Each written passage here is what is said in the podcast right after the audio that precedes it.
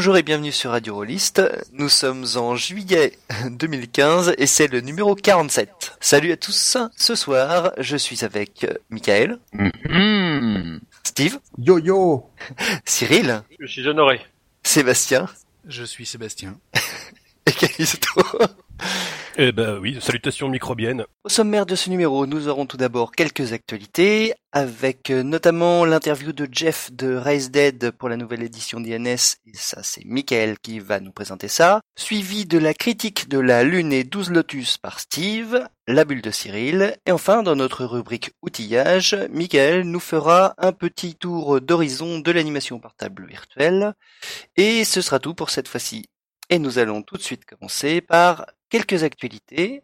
Et tout d'abord, la sauce bordelaise Edil m'a joint pour me signaler la tenue de leur convention les samedis 19 et 20 septembre prochains pour le WIDIL, c'est-à-dire le week-end de l'espace de développement de l'imaginaire ludique.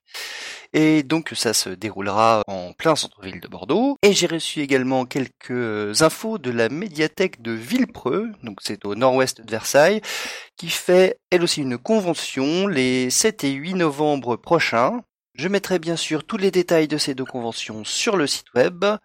Et je vous propose que nous retrouvions tout de suite l'interview de Jeff. Je suis en présence du grand maître de, du navire euh, Race Dead, à savoir euh, le, dénommé Jeff, euh, qui signait jadis des romans Bloodlust et plein d'autres choses. Alors, si je si j'en crois mes fiches, il paraîtrait que tu seras un ancien de la publicité qui s'est multiclassé marketing kung fu. Est-ce que tu peux me raconter comment un rôliste de ta trempe a rejoint la, la Cirrus Dream Team? Est-ce que tu auras l'anecdote, la, fondation, tout ça?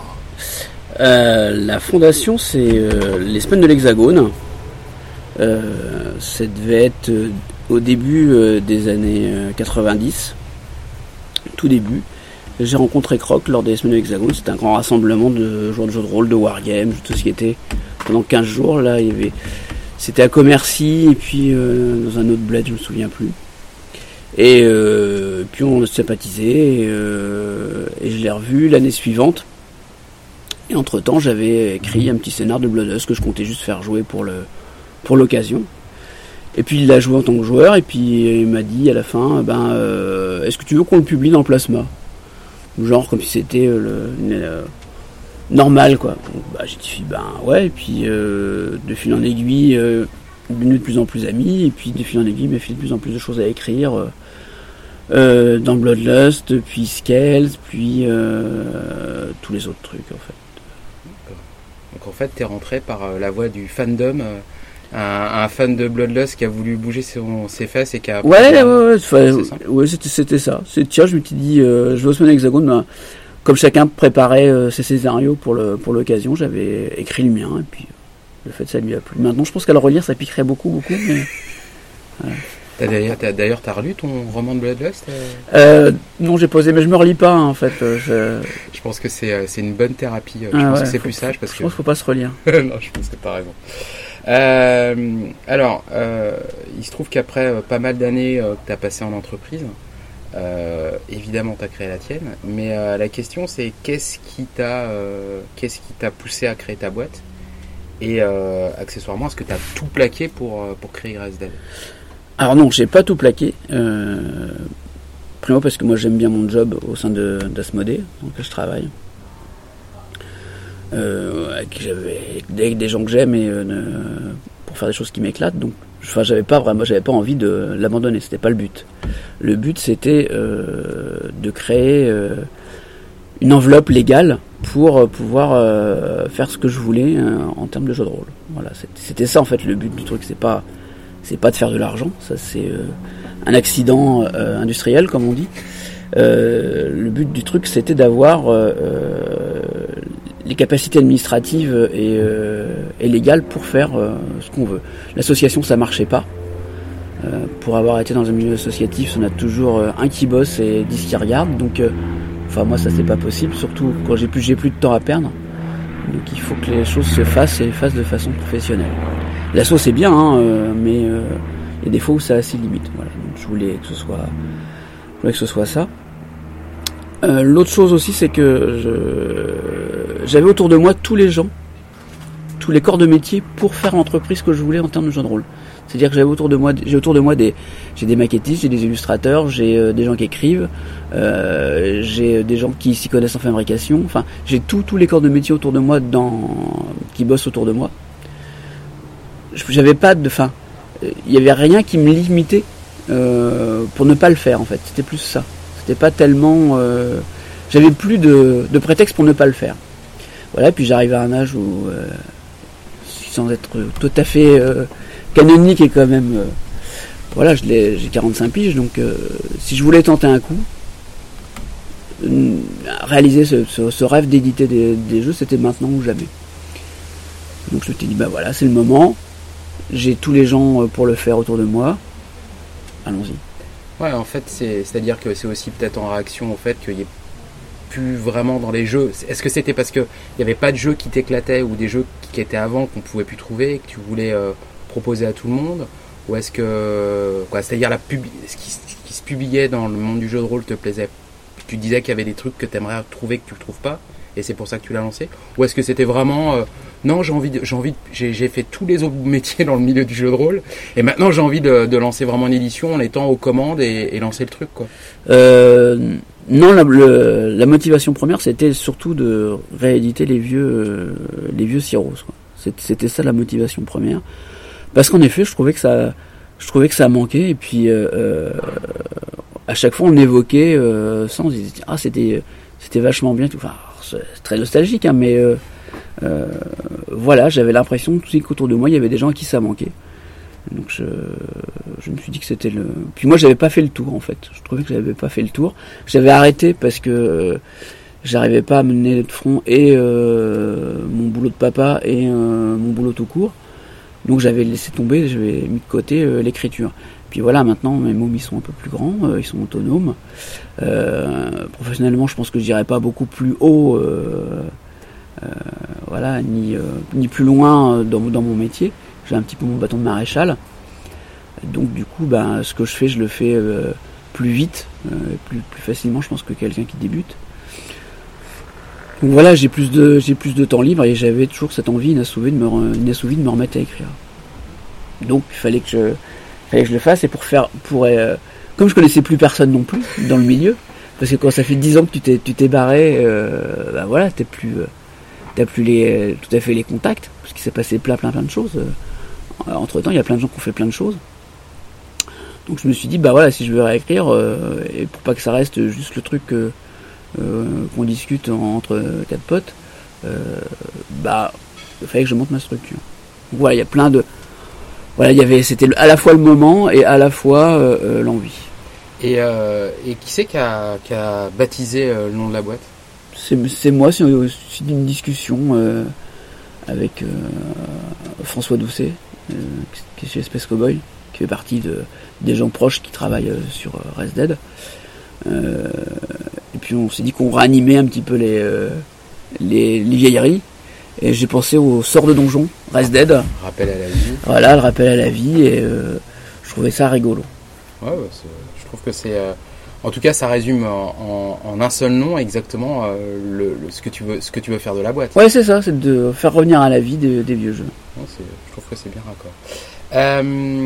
On va peut-être rentrer un peu plus dans le vif du sujet, à savoir sur euh, Innominé, qui est le premier jeu donc de Rise Dead. Euh, la question, c'est comment le projet a évolué euh, au fil du temps? Quelle était l'idée de départ? Et comment ça a changé au fur et à mesure du temps? Alors l'idée de départ, de toute façon, c'est- celle de Croc.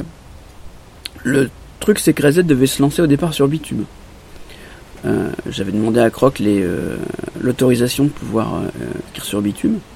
Il m'avait dit OK. Et puis j'avais donc j'avais créé la, société. Il a vu que je bossais, machin. Et puis au bout de au bout de six mois, alors qu'on avait lancé euh, l'écriture, enfin j'ai un des un des pans de Bitume qui a écrit. euh, il m'a dit Est-ce que tu veux sortir INS ben, j'ai pas réfléchi, j'ai dit oui. si j'ai réfléchi vraiment, j'aurais peut-être dit euh, oui aussi.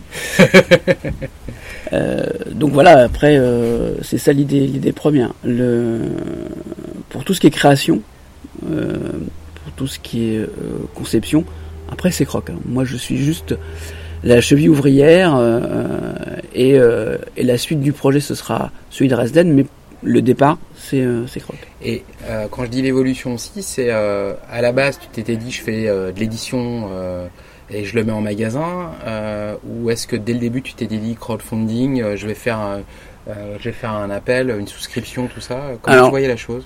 Le truc, c'est que j'avais une mise de fonds qui était a- assez réduite. Parce que j'avais un petit trésor de guerre. J'étais à une époque de ma vie où j'étais dans la publicité. J'ai été licencié. Je suis parti avec une petite enveloppe, euh, l'équivalent d'une bagnole d'occasion. Et, euh, et cet argent-là, j'y avais pas touché. Euh, et je m'étais dit, tiens, je le garde pour un projet euh, à venir. Mais je pensais plutôt à, aller- à racheter une voiture ou autre chose. Mais et, euh, et je l'avais laissé de côté. Et puis je l'ai retrouvé, et j'ai dit euh, voilà, ça va être avec ça que je vais créer RSD. Une partie des fonds était engloutie dans la création de la société. Ah bah oui. Parce que créer, une boîte, on s'en rend pas compte, mais c'est un bouffe fric. On n'a rien fait, qu'on a déjà euh, euh, une partie de l'argent qui est partie euh, dans des démarches. Euh, et puis ben, l'autre aurait pu servir pour le coup à, à, à faire la fabrication de bitume. Maintenant avec le recul je me dis que ça aurait été, ça aurait été très très pauvre, notamment par rapport à l'illustration. Qui- qui est un poste vraiment hyper, euh, hyper important dans, dans un de rôle, on s'en rend pas compte, mais euh, hormis, hormis si tous tes potes ils sont euh, dessineux et ils te filent tout gratos, voilà, ça coûte, c'est un poste hyper important. Euh, donc je pensais pouvoir le faire d'une façon normale pour Bitume. Ensuite, INS est arrivé et INS, d'un coup, c'était plus le même calibre, quoi. Euh, autant Bitume, ça pouvait sortir un petit peu plus confidentiellement. Autant INS, je me voyais mal faire un truc tout, pourri, euh, tout ridicule, quoi. Enfin, ça avait, plus de sens. Là, je pouvais rappel, cas des capitaux euh, extérieurs. Je voulais pas euh, prendre un crédit parce que c'était pas le, pas le but. Je continue à garder mon job, donc enfin, c'est pas. pour l'instant, il est Resdet, c'est une occupation annexe de. C'est pas mon activité principale. Et je souhaite que ça reste encore un petit bout de temps. Donc, euh, ça pouvait pas passer par, par du crédit. Je crois que ça avait pas de sens. Le crowdfunding, ça existe. Euh, donc, je me suis dit, bah voilà, INS, oui, typiquement, ça peut rentrer dans le crowdfunding. Et puis, euh, je n'en étais pas aperçu, mais déjà, beaucoup de produits euh, dits vintage en jeu de rôle sortent par le crowdfunding. Donc, je trouvais que c'était pas mal. Et puis, euh, ça permettait aussi de mobiliser la, comment, la communauté et de nous permettait de voir, euh, euh, faire un petit, euh, voilà, euh, un, un petit appel pour voir combien de personnes ça pouvait concerner. C'était ça aussi la le deuxième truc en fait dans le crowdfunding qui est intéressant, c'est c'est pas de se dire voilà on va on va ramener euh, de l'argent, mais on va ramener des gens quoi. Donc cet aspect mobilisation de- de- des fans m'intéressait aussi. Oui, et puis avec le succès que le crowdfunding a connu, et puis euh, le délire que, que, vous avez pu vous taper euh, dans le cadre du crowdfunding. Ouais, après voilà, il faut, aussi vous dire que Res Dead, mon, idée de Res Dead, c'est aussi de retrouver l'esprit un petit peu déconne de de Cyros, quoi, parce que c'était mon c'est mon école, c'est là où j'ai euh, grandi et où j'ai écrit, donc je voulais retrouver un cette ambiance-là et cet esprit-là. Donc ça, ça ne pouvait passer que par des conneries croc pour le lancement. Mais ça marchait plutôt bien, hein, d'ailleurs. Ouais, ouais, ouais, bah oui, d'ailleurs on a encore des trucs à filmer. euh, on, va, on va le faire, hein, on, va, on va tout faire. Bah, J'espère. Euh, là, aujourd'hui, là, le jeu est dans sa dernière ligne droite. Ouais. Euh, Est-ce que tu as un petit retour d'expérience à donner? Imaginons qu'il y ait euh, des auditeurs qui euh, stade de se lancer dans l'édition. Est-ce qu'il y a des choses rétrospectivement que tu dis euh, t'aurais bien aimé connaître avant de te lancer dans, dans Rise Dead et dans le projet, de, dans ce gros projet qui est Innominier Le truc, c'est que même si je l'avais connu, si on me l'avait dit, je pense que ça aurait servi à rien. C'est-à-dire qu'on, ouais, la mariée elle est toujours trop belle, donc euh, on se dit ouais non mais c'est bon, ça va le faire. Euh, et puis voilà, puis on au pied du mur et on se dit ah merde, ça va pas le faire du tout. Bon, faut que je trouve un plan B. Euh, voilà donc le conseil c'est le faites pas. Si vous voulez vraiment le faire, euh, ben voilà, il faut, faut vous dire que vous allez sacrifier une partie de votre vie. Il n'y a pas d'autre mot. Euh, c'est mieux si vous n'avez pas de famille, parce que vous n'allez pas l'avoir pendant un petit moment. En tout cas pour le, le temps du lancement. Euh, ou sinon, vous avez intérêt d'avoir une famille solide. Moi, je pense que j'en ai une qui est, qui est bien rodée. Et, Parce que c'est important, vous allez avoir besoin de soutien de tout le monde autour de vous si vous lancez du crowdfunding. Et surtout, le faites pas seul. Euh, jamais.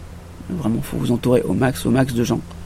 Euh, faut pas porter le, projet tout seul, c'est beaucoup trop. Alors à moins d'être d'être un robot, mais euh, moi je le suis pas et euh, c'est très très lourd à porter euh, et à, faire vivre. Il faut être euh, entouré de gens. Moi j'ai du bol, j'ai plein de gens qui m'ont entouré. Si j'en avais eu plus, ça aurait été encore mieux. Alors euh, là, c'est euh, plus l'expérience que moi j'ai connue par le passé, euh, parce qu'il se trouve que évidemment je fais un peu de relecture sur le sujet. J'ai connu par le passé beaucoup de jeux où l'éditeur tenu de sortir son produit coûte que coûte parce que là il faut y aller vite. Donc faisait le choix de sortir un jeu qui aurait mérité encore un mois de travail ou trois semaines de travail. Est-ce que justement le crowdfunding t'a pas permis de pouvoir avoir cette, euh, cette sécurité de te dire voilà, je veux sortir le jeu du mieux que je peux, je suis pas tenu financièrement, euh, est-ce que deux semaines ou trois semaines de plus vont changer la donne? Est-ce que tu penses que c'est la, la meilleure méthode? Du coup, est-ce que ça ça t'a permis d'être au moins zen et pour sortir après le, le meilleur, le meilleur jeu que tu aurais voulu, sachant que tu ne pourras jamais être parfait, on est bien d'accord. Ouais, alors après il faut il faut savoir doser. euh, C'est euh, il faut pas euh, euh, non plus euh, se dire que en prenant du temps, on va gagner forcément beaucoup beaucoup plus de qualité. Et à l'inverse, il y a des moments où il va falloir se dire bah c'est pas suffisant, il faut continuer. Euh, le stop ou encore, il va il, se joue à plein de niveaux. Là, il y a un moment donné où on aurait pu euh, le sortir plus vite. Euh, mais on aurait sacrifié des choses. Là, ça commence à être, enfin là, on, est tout début août. Là, voilà, le, projet, il est vraiment euh, beaucoup plus sur les rails. Normalement, on va, tenir le délai, on l'aura pour la rentrée. Si, parce qu'il y a encore des, je vais encore avoir des relectures et des vérifications de crocs. S'il y a des choses qui ne vont pas, de toute façon, on arrêtera, on, le sortira pas. Pas euh, tant qu'on n'aura pas le, euh, niveau de qualité qu'on estime être suffisant. Après, on va pas non plus prendre 100 ans pour gagner un poil de qualité. C'est-à-dire que à un moment donné, il faut le sortir. hein. C'est- ça sert plus à rien de le garder euh, pour euh, changer euh, 4 virgules. Enfin, ça, ça n'arrive plus à rien. Après, si on passe trop de temps et si les gens l'attendent trop, c'est un non-événement. Ouais. Euh, il faut aussi se rendre compte de ça, c'est que euh, l'attente, ça crée aussi l'oubli. Euh, il faut battre le fer pendant qu'il est chaud. Si on veut euh, que, les, que les gens ne s'en dégoûtent pas, il faut aussi prendre ça en compte. En compte. Donc, grosso modo, dans, le processus de validation, il y a, toi et Croc. En fait, Croc pour le contenu du jeu en lui-même, pour dire moi ça me va, tout est bon. Et il y a toi qui dis bon, euh, là on est bon, euh, là ça me va, on y va. Ouais, c'est à peu près ça. Après, il y, a des- choses qu'on maîtrise pas euh, complètement pour son premier projet, en fait. Même si je connais bien à peu près toutes les facettes, il y a des il y a des il y a des choses que euh, dont on s'est aperçu. Alors ça, c'est après, c'est le problème du crowdfunding, c'est-à-dire que on crée euh, un projet en le prenant à l'envers. C'est-à-dire qu'on va faire des estimations. Euh, le problème de l'estimation, c'est qu'elle elle ne vaut que euh, tant qu'on n'est pas lancé complètement. Par exemple, sur la maquette, on avait une superbe maquette et euh, dès qu'on a commencé à rentrer le texte dedans et les illus, on, on a vu que ça marchait pas. Donc on a fait un premier jet et puis euh, on est revenu dessus.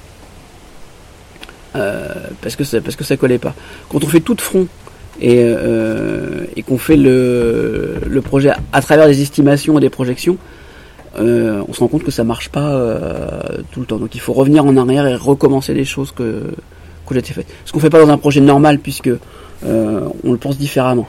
On commence par écrire les textes entièrement, ensuite on adapte la maquette en fonction. Là, comme on est obligé de présenter des projets, on fait la maquette qu'on est obligé de plus ou moins de tenir, et ensuite on fait rentrer le- texte qu'on n'a pas fini d'écrire dedans. Donc ça, enfin, c'est tout un, c'est c'est tout ce qu'il faut pas faire en réalité, quoi. Mais euh, donc ça, ça suscite des aménagements. C'est aussi pour ça qu'il y a des retards en crowdfunding. C'est que euh, le- la théorie et la pratique se, se télescopent parce qu'ils ne sont pas pris dans le bon sens. Mais après tout se résout, hein, mais euh, ça peut prendre plus de temps que prévu. Euh, on va parler un petit peu maintenant du, jeu. Euh, alors, pas du jeu, du contenu exact du jeu, c'est pas, pas vraiment ça, c'est plutôt le voir au niveau de Rise c'est euh, le suivi que tu comptes, qui est prévu pour le jeu. Est-ce que le suivi va se traduire uniquement par des petits livrets, des suppléments type fait divin qui vont être livrés avec le jeu. Ça va avoir des petits livrets de 48 pages avec scénario aide de jeu, comme c'était fait d'ailleurs précédemment. Il y a eu euh, qui s'appelait pas fait divers, mais dans la gamme en, tant que telle.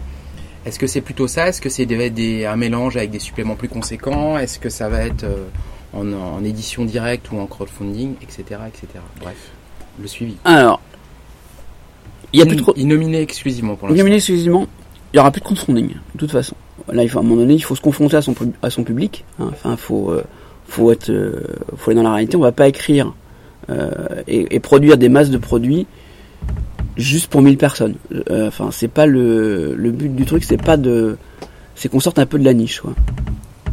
Il faut que INS ait un vrai succès euh, de foule. Euh, là, on a vu qu'il y avait un succès financier, mais en fait, il a reposé sur le cœur des fans, c'est-à-dire euh, 1000 personnes qui sont mobilisées et qui ont donné tout ce qu'elles avaient. Maintenant, moi, je voudrais que ça vive aussi en boutique et que ça vive tout court. Si on a- on n'arrive pas à conquérir plus de monde que ceux du crowdfunding, je pense qu'il faudra se poser des questions sur euh, le fait de, poursuivre ou non euh, INS. Là, on a produit pour l'équivalent, normalement, si on faisait l'édition normale de jeu de rôle, pour deux ans. C'est deux ans de vie d'un jeu de rôle. Quand vous avez fait les règles de, base, les règles de base, l'écran euh, et quatre suppléments, même si c'est des petits suppléments, normalement c'est à peu près deux ans de vie d'un jeu. Enfin, euh, Bah, 5 scénarios, euh, plus les aides de jeu, plus les conneries qui vont autour, c'est sûr que il y a vraiment de la matière à faire. Voilà, si tout le monde euh, euh, dévore ces suppléments en un an euh, ou moins, si euh, tout est tout est vendu en public, tout est sold out, là oui, on se posera les questions, on se dira bon bah là faut qu'on change le braquet, il faut qu'on produise beaucoup plus. Euh, si ça vivote, on va pas s'exciter, enfin euh, ça servira à rien. Il faut faut mettre l'effort là où il est, il faut pas non plus euh, avoir les yeux plus gros que le ventre. Après, s'il n'y a pas du tout de succès euh, s'il a pas du tout de succès public, là, euh, peut-être qu'on arrêtera complètement.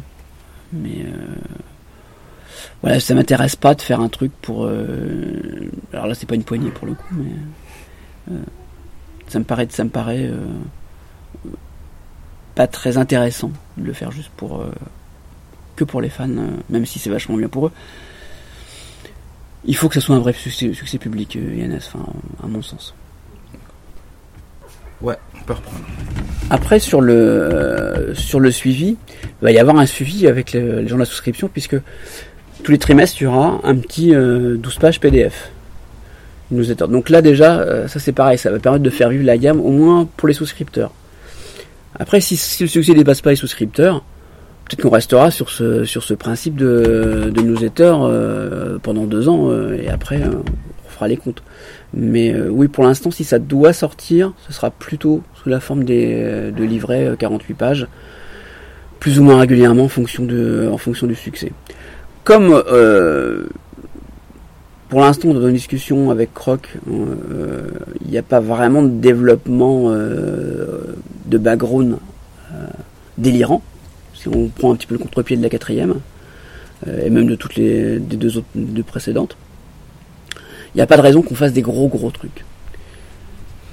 Peut-être une, grosse campagne, mais ce sera pas avant quelques temps. Oui, et puis par définition, une campagne en plus, ça touche un nombre plus limité de gens, parce que par définition, c'est plutôt le MJ qui l'achète que les joueurs, donc euh, ça, suppose un gros investissement pour au final, euh, en termes de vente, si on, je parle pas de faire de la marge, je parle de au moins de rembourser ce qu'on investit. Ouais, ouais. Euh, Après, il y a aussi ça, c'est que euh, il faut voir aussi le timing de- d'absorption des, euh, des suppléments, des faits divins.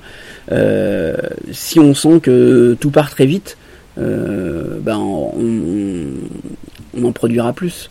Mais si on voit que le rythme il est super lent, ça veut dire que les gens n'ont pas le temps d'y jouer beaucoup plus. C'était ça aussi le principe du truc, c'était de se dire voilà, on fait des choses petites et on en fera plus ou moins régulièrement s'il y a besoin, plutôt que d'essayer de se lancer dans des grands chantiers euh, dont on ne sortira pas, et pour peut-être un résultat euh, en termes de, public qui sera restreint, ça, n'aurait pas de sens. Quoi. Ouais, et puis en plus, euh, si on regarde l'offre en jeu de rôle, même si des gros éditeurs, il n'y en a plus vraiment, des très gros, mais l'offre, elle est quand même, euh, il y, a, beaucoup de, choses qui sortent. Et, euh, et est-ce que aujourd'hui avoir euh, une gamme avec 40 suppléments qui suivent, est-ce que, c'est, est-ce que le marché est encore capable de, l'absorber? Ou est-ce que le, joueur au final et le MJ est pas plutôt à picorer plein de jeux Il y a un nouveau jeu qui sort, ah ouais, je vais le tester ou j'en prends un autre. Et voilà, la, question aussi. Ouais, c'est ça. Après, je, c'est un peu spécial, hein, donc les souscripteurs qui ont qui ont choisi INS, je pense que c'était des gens qui étaient déjà amoureux, qui connaissaient le jeu. Maintenant, j'aimerais bien qu'on touche un autre public et celui-là, voilà, on ne sait pas comment il va, il va consommer. Est-ce que ça va être quelqu'un qui picore ou pas Je pense que le souscripteur d'INS, il va être fidèle. Alors, à moins, qu'on ait fait des bouses et que ça ne lui plaise pas du tout. Mais euh, j'ai pas trop de soucis là-dessus.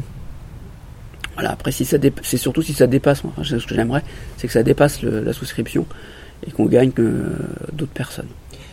Alors, c'est peut-être Croc qui sera peut-être plus à même de répondre à ça, mais est-ce que à, quand il t'a proposé INS, euh, tout était déjà ficelé, euh, c'est-à-dire l'approche euh, qui est on oublie le passé sans l'oublier vraiment, c'est-à-dire on, on, touche, on fait une suite à INS, mais les vétérans seront pas perdus parce qu'ils n'auront pas perdu la mémoire pour autant, et les nouveaux joueurs peuvent arriver.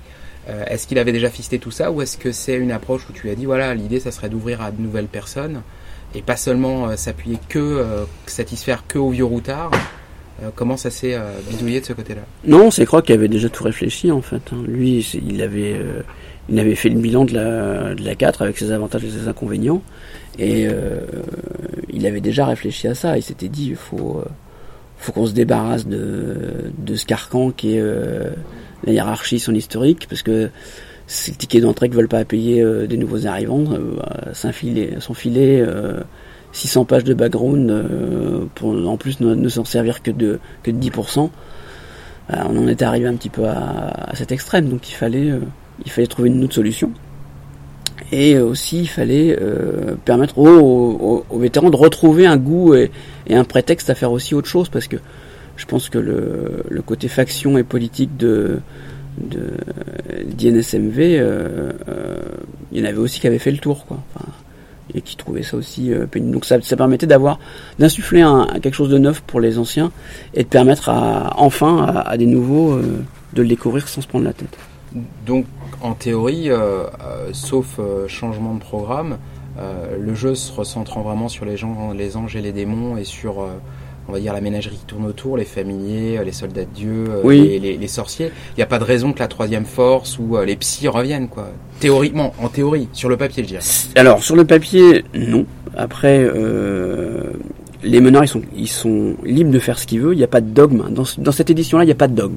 Que, vraiment, si vous avez envie de faire quelque chose, faites-le. Enfin, c'est euh, si vous avez envie de faire revenir des personnages du passé, euh, des trucs des, euh, des, anciennes éditions, pas de souci, faites-le. Enfin, il a pas de euh, tout a existé, donc ils peuvent revenir. Euh, maintenant, nous, on n'écrira pas dessus au début parce que on a déjà suffisamment à faire avec rien que le précepte de base qui est les anges contre les démons et, et le combat du bien contre le mal dans un monde où ils sont tout seuls, donc qui a une, qui a une consonance un petit peu post-apo, on va dire, pour eux, c'est leur apocalypse à eux, euh, ça suffit, enfin, il n'y a pas besoin euh, déjà d'en rajouter euh, avant un moment, quoi. Donc en fait, euh, INS5, c'est le Mad Max de d'INS, en fait. Pourquoi pas Walking Dead peut-être plutôt. Mais euh, voilà, en fait, euh, il faut savoir une chose, c'est qu'à l'époque où il y a eu beaucoup beaucoup de suppléments, euh, Cyros ne vivait que à travers INS. Donc il fallait produire beaucoup de choses parce qu'on avait besoin d'argent. Voilà. Là, euh, la, la, priorité, il euh, n'y a, a, plus de priorité d'argent dans cette édition. Les gens qui le font, ils le font pour leur plaisir. Ils ne le font pas parce qu'ils en ont besoin pour croûter. Donc euh, on n'est pas obligé de produire X exemplaires, X suppléments par an. C'est pas la pyramide où on sort un nouveau supplément pour payer le précédent chez l'imprimeur. Il voilà. y a des gens qui fonctionnent comme ça, oui. où c'est pas le cas, puisque justement on n'est pas on n'est pas assujetti à vivre que de notre édition. D'accord. Euh, Est-ce que au niveau éditorial, euh, les événements du début de l'année euh, ont un impact sur le ton du jeu? Est-ce que, on va dire, les auteurs ont carte blanche pour, euh, pour se moquer comme ils l'entendent? Ou est-ce que euh, toi, de ton côté, en tant qu'éditeur, euh, tu vas leur dire ouais, faites attention à deux, trois trucs quand même Euh, alors déjà, il, enfin, INS, il n'y a jamais eu de censure, il n'y en aura pas. Après, c'est à chacun de, de voir midi à sa porte et de et normalement tous nos, tous nos auteurs, tous nos pugistes, ils sont responsables. Quoi. Euh, il est euh, évident que de toute façon, la pire censure, c'est l'autocensure, donc euh, tout le monde, tout le monde va, va en faire. Euh, je pense que avant les, les, les événements de, de- avant Charlie, il y avait déjà le 11 septembre. Enfin, ça, déjà, ça, ça suffit. C'est pas un truc qu'on le découvre pas. En fait, il existait depuis euh, depuis 2001. Euh, voilà. Enfin, c'est Non, non, mais c'est pour formaliser, parce que pour moi, ça me paraît évident euh, que dans INS, euh, qui, est- qui a quand même traditionnellement a toujours, euh, c'est toujours moqué de tout et, et de, et, et quoi, à tout niveau. Euh, je voulais juste euh, entendre. Ça m'étonne pas que tu me dises euh, non, il n'y a pas de directive de ma part. Non. Les auteurs font ce qu'ils veulent. Ouais. Après, c'est vrai, l'autocensure est là et, et- et elle Après, est- s'il y a vraiment un truc super limite, euh, peut-être que j'interviendrai, mais enfin, je, je vois pas pourquoi. de C'est- toute façon, déjà, tu dis tout, donc par définition, Oui, tu, mais, vois, tu vois tout. Si vraiment ouais, il y avait un truc, et euh, qui, qui- si- s'il y avait vraiment un truc qui te paraissait choquant, tu ferais quoi? T'en parlerais avec euh, ton consultant Ouais, des mais enfin, je vois pas ce qui peut me choquer en fait. C'est ça, le truc. Moi, je dis, c'est- c'est plutôt bon. Mais euh, non, non, au contraire. Enfin, euh, voilà, je pense que euh, l'autocensure, ça, ça, se, ça se suffit déjà à soi-même. Il n'y a pas besoin d'en faire. Euh, si on parlait des autres projets, parce que tu as évoqué Bitume qui aurait dû être le, le premier jeu euh, Ouais, de Rise Dead. Et au final c'est INS qui est, qui, est- qui- qui- qui est passé devant à la course. Il avait un moteur un peu, un peu plus euh, tuné. Euh, c'est quoi les projets suivants de, de, de Dead euh, sortis d'INS Parce que là on a quand même bien, bien déblayé le terrain, je pense. Bah donc c'est Bitume qu'on va remettre en route. Ça va être difficile d'ailleurs, mais après le après le choc INS. Après je donne pas de date. hein. Normalement il devrait pas sortir sous forme de crowdfunding, il devrait sortir en édition classique. Euh, parce que j'ai pas envie de me rajouter euh, une autre pression et parce que je pense que Bitume en a, en a pas besoin euh, spécialement. Et donc tu disais au début que Rise Dead c'est avant tout un, prêtre un prêtre de niveau 17 ou 18 euh, qui non c'est avant d'ailleurs j'ai une bêtise niveau 15 je pense qui fait du rappel à la vie mais est-ce que ça va être toujours l'idée dans Rise Dead de faire des rappels à la vie de, de jeux euh, de croc ça peut être des rappels à la vie de jeux d'autres gens est-ce que ça peut être aussi euh, du jeu euh, du nouveau jeu avec une équipe de jeunes qui n'en veulent? Est-ce que je, pense qu'il faut rien s'interdire en fait. Enfin, c'est pas, il n'y a pas de dogme en fait. Faut, si on voit un truc qui est bien et qu'il n'y a personne qui le prend, ça va nous énerver et puis on, va le faire quoi. C'est, déjà le cas. hein. Il y a déjà des choses que de jeux euh, que, je- que j'entrevois et qui, sont- qui sont pas des, des jeux aussi roses et je me dis euh, flûte, pour être poli, euh, faut que ça sorte quoi. Donc euh, Mais bon, j'arriverai jamais à te convaincre à sortir Dark Continent en français. Quoi. Euh... c'est tentant. Ouais. Mais je crois qu'il y a déjà quelqu'un qui voudrait le faire. Bon, bah, j'espère. Je crois. Je crois qu'il vit vers Toulouse, je crois. Ouais, ouais, moi. ouais, j'espère que ça va se faire un jour. Mais oui, oui, le Star Continent, euh, oui, c'est un jeu qui mérite. Enfin, moi, je j'ai passé des heures mémorables euh, à faire euh, la campagne, et, Les deux, les deux quand les deux campagnes, mais c'était euh, voilà, c'est un, un super, super, super jeu de rôle. Mais je le ferai pas parce que euh, ça correspond pas non plus à ce que j'ai envie d'amener en priorité. J'ai envie d'amener plutôt des jeux fun parce que je trouve qu'on en manque. Je trouve les tons éditoriaux vachement bien, mais très sérieux, très adultes euh, et très académiques. Et euh, moi, j'ai plutôt envie de faire des trucs euh, en dehors. Ouais. Je pense qu'il y a des gens qui font très très bien ce genre de choses, euh, donc faut, faut les laisser, faut les faire, faut qu'ils continuent. Et puis euh, voilà, et puis laisser la place à des choses qui manquent. Donc du cirrhose euh, ambiant, du, du, du ton cirrhose de Du ton cirrhose, ouais, pas, et pas grande forcément. Voilà, déjà, et puis parce qu'on sait pas la peine, on, si on faisait euh, un énième euh, jeu de Dark euh, Sword and Sorcery, euh, ça sert à rien, quoi. Enfin, il y a déjà tellement de bons jeux euh, actuellement. Plutôt essayer de trouver des trucs qui ne se font pas. Bon, eh ben, je pense que j'ai épuisé mes questions. Hein. J'ai pas d'autres idées. De toute façon, euh, voilà. Donc merci à toi. Et De puis, rien. ben, euh, voilà, on verra ce que Croc, euh, tout le mal que Croc dira de toi.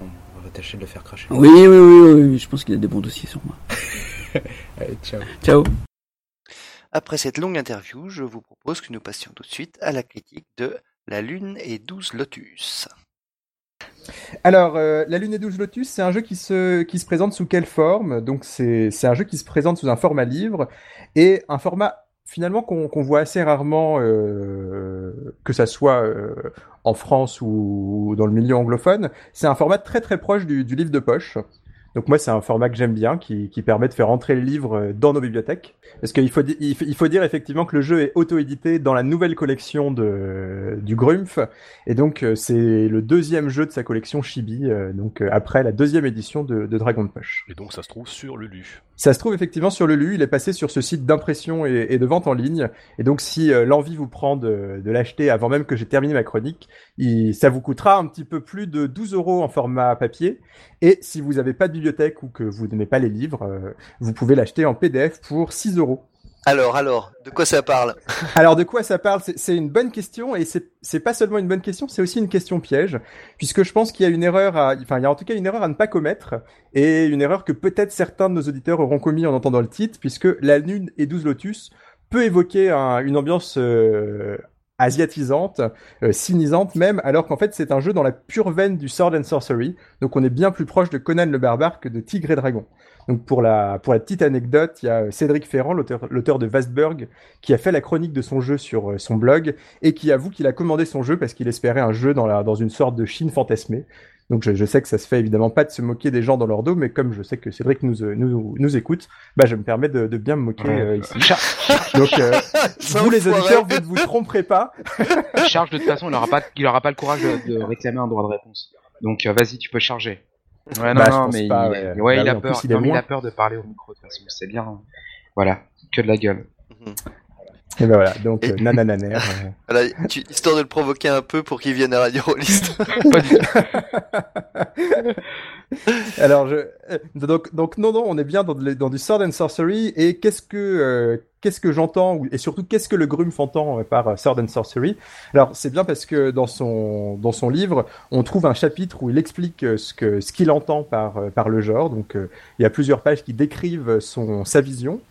Et donc c'est d'abord une vision qui est centrée sur, euh, sur des personnages, mais pas sur n'importe quel type de personnage.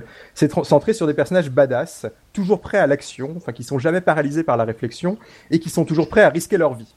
C'est euh, c'est aussi des personnages qui moralement sont, sont particuliers puisque même si en apparence ils sont brutaux et cyniques et de fait c'est des personnages qui n'hésitent pas à se battre parfois violemment, en fait c'est en fait surtout un air qui un air qui se donne puisque en réalité ils sont euh, touchés par euh, le monde qui les entoure. Alors je je résiste pas à lire quelques mots du quatrième de couverture où il explique ça. Il explique que c'est des personnages qui connaissent les exigences diffus de l'amitié et enfin les exigences de l'amitié et le sentiment diffus que l'indifférence au monde est pire que la mort.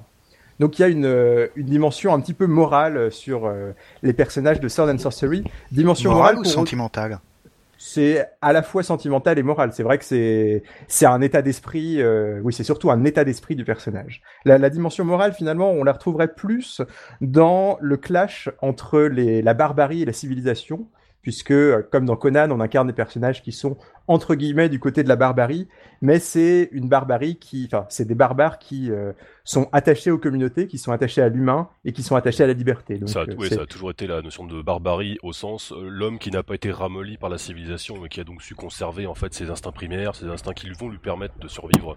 Là où l'homme civilisé va avoir cet instant d'hésitation oui, tout à face, fait. au, face aux démons gorilles géants. Et euh, ce qu'on peut comprendre.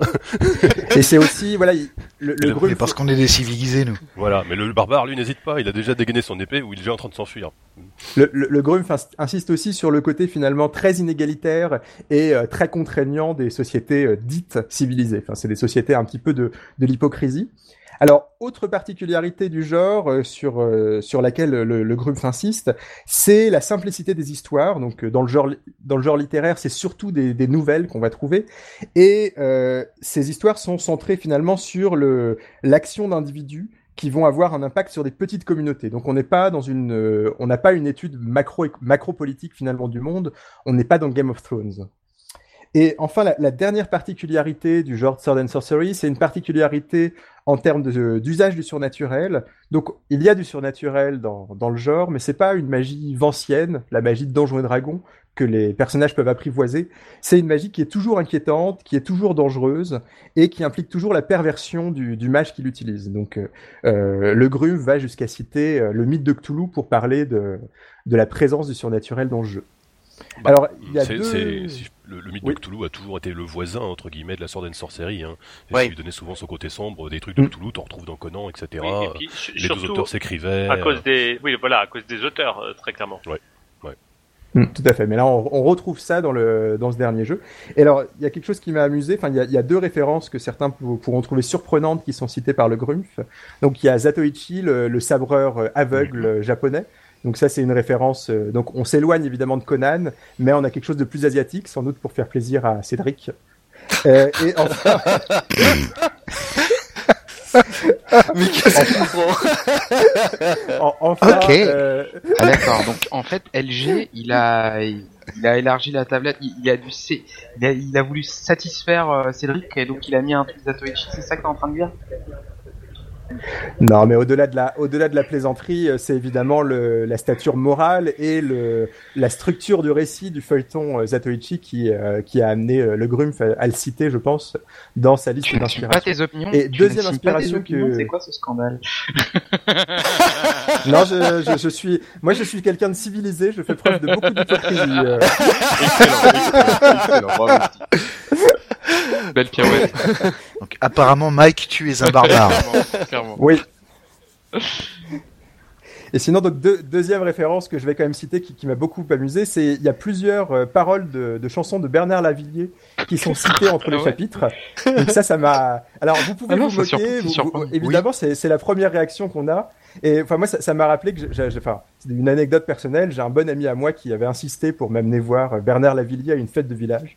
Donc je m'étais d'abord beaucoup moqué euh, de lui avant de quand même l'accompagner. Et j'avais été obligé de reconnaître qu'il y a effectivement quelque chose d'assez pertinent dans dans ce choix de Bernard Lavillier pour euh, pour illustrer un certain exotisme, puisque voilà, il y a vraiment quelque chose de de très euh, de très différent dans les dans les Non, paroles de, de ces chansons.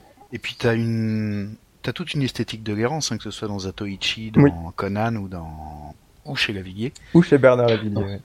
Bon, ça manque presque de Ken le survivant, je pense, parce qu'en fait, en lisant les quatrièmes de couverture, Non mais Je sais pas si Ken le survivant est tellement euh, dans Mais une logique d'héros. non mais si Ah si. Ah si pour le Ah coup, oui. il y a une esthétique de guérance euh, La malheureusement dernière dans Ken le phrase que j'ai pas citée de la quatrième de couverture, c'est les les personnages ont le, le besoin impérieux de beauté des culs. non mais tu vois euh, je- D'accord. Ken le survivant. hein. Bernard Ouais. Lavillier ça a du sens, je veux dire. Ah si si. Bernard. Lavillier ça a du sens, ça aurait été Jean-Pierre Madère, je dis pas là par contre j'aurais pas trop compris, on aurait pu se moquer. Jean-Pierre. Ça, ça sera peut-être pour le premier jeu, pour le prochain jeu du Grumpf. euh, et Corinne. Charbis, non? Tu vois, non, mais là au moins ça a du sens. C'est vrai que dans le, au niveau du voyage, euh, il, est, il, a, il a fait ses classes. euh. Non, mais- Bernard Lavillier, je veux dire. C'est fou comme le public rôliste vieillit. Oui, t'as vu hein Oui, moi je comp- alors moi je suis, je suis encore je comprends pas la moitié de Bah, c'est- Jean-Pierre Madère, ça date effectivement un petit peu. Ouais, ouais, les plus, je- et, et- et les Ouais. plus jeunes parmi nous euh, et parmi nos auditeurs Voilà. Mais si- seront obligés de googler. euh. Si on te chante Macumba, tu, tu, tu devrais un petit peu. Non, non, on va, aucun de, de aucun de MJ m'a mis ma On va- combat pendant mes parties. Allez, on va se recentrer un petit peu. Oui, je, je me ressens. Et donc, on a la- le, on connaît la, la vision du Grumpf de, de ce qu'est le Sword and Sorcery. Et la deuxième question à, à 100 euros, ça va être comment est-ce qu'il arrive à la transmettre dans son jeu? Et il y a plusieurs réponses à, à apporter à cette question. Donc, la, la première, c'est un petit peu un, un cliché critique quand on critique un, un jeu du Grumpf, c'est de parler sur la, la qualité de ses illustrations, puisqu'on a un livre qui est très très bien illustré. Il y a énorme, il y a, des illustrations euh, toutes les deux trois pages. Toutes les illustrations sont du Grumpf et il a un style qui est euh, à la fois de grande qualité et euh, toujours très reconnaissable. Donc pour ceux que ça, ça intéresse, dans son dernier jeu, dans, dans Dragon Push, il y a le Grumpf qui qui amenait finalement ses illustrations vers un style un peu plus abstrait, un peu plus un peu plus épuré.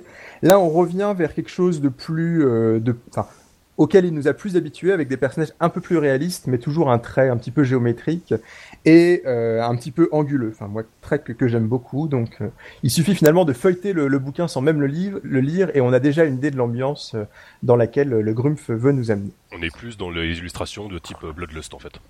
Oui, c'est vrai, effectivement. oui. Alors, sinon, la deuxième façon dont, le Grumpf a de, transmettre sa vision du genre, c'est par son univers. Et alors, je trouve ça assez intéressant la façon dont il introduit son univers dans le jeu, puisque finalement, il y a un petit peu deux écoles en jeu de rôle. Et pour rester dans le genre Sword and Sorcery, il y a un an, je vous parlais de Sword Without Master, donc le jeu Sword and Sorcery de Epidia Ravachol. Et c'est un jeu qui approchait le genre en se contentant de, de repérer des particularités esthétiques du genre et de les, de les mettre dans son système. Donc il le faisait vraiment très très bien. Et une deuxième école pour euh, comment transmettre une ambiance, c'est bah, justement Bloodlust, autre jeu sur lequel le Grumpf a participé, où là on a une description beaucoup plus complète de l'univers. Euh, C'est un jeu qui est beaucoup plus long. Il y a un petit côté euh, guide, de, guide de voyage dans, à, Bloodlust.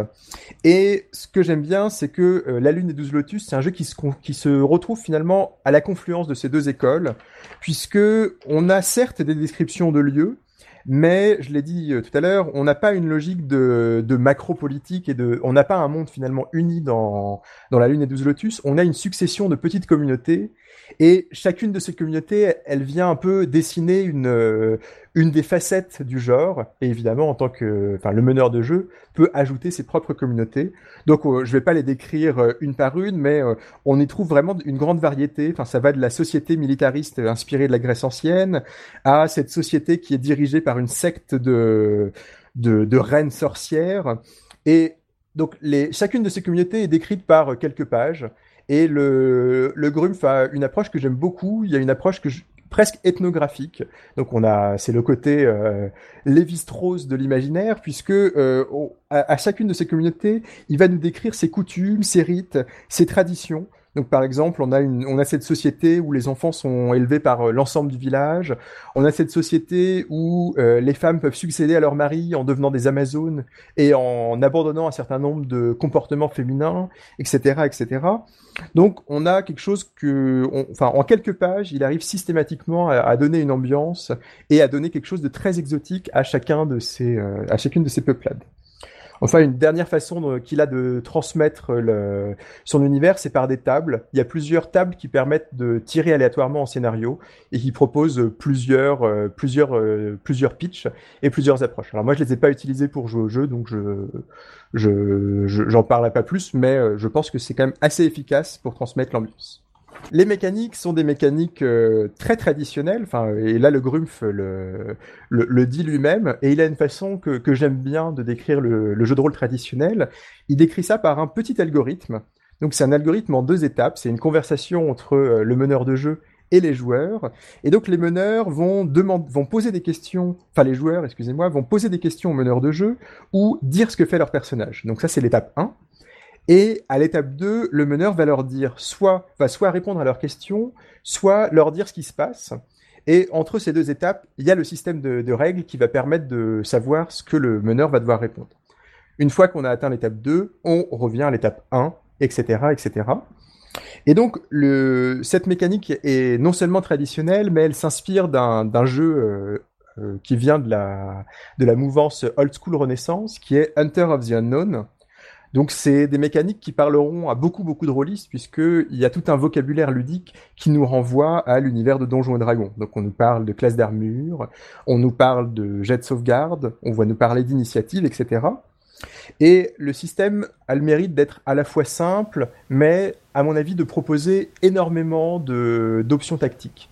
Donc on a à la fois en tant que joueur des options tactiques qui sont avant les combats, avant les affrontements. Donc par exemple, on doit choisir à arbitrer entre une classe d'armure qui va rendre son personnage agile ou une classe d'armure qui va lui permettre plus facilement d'éviter les coups.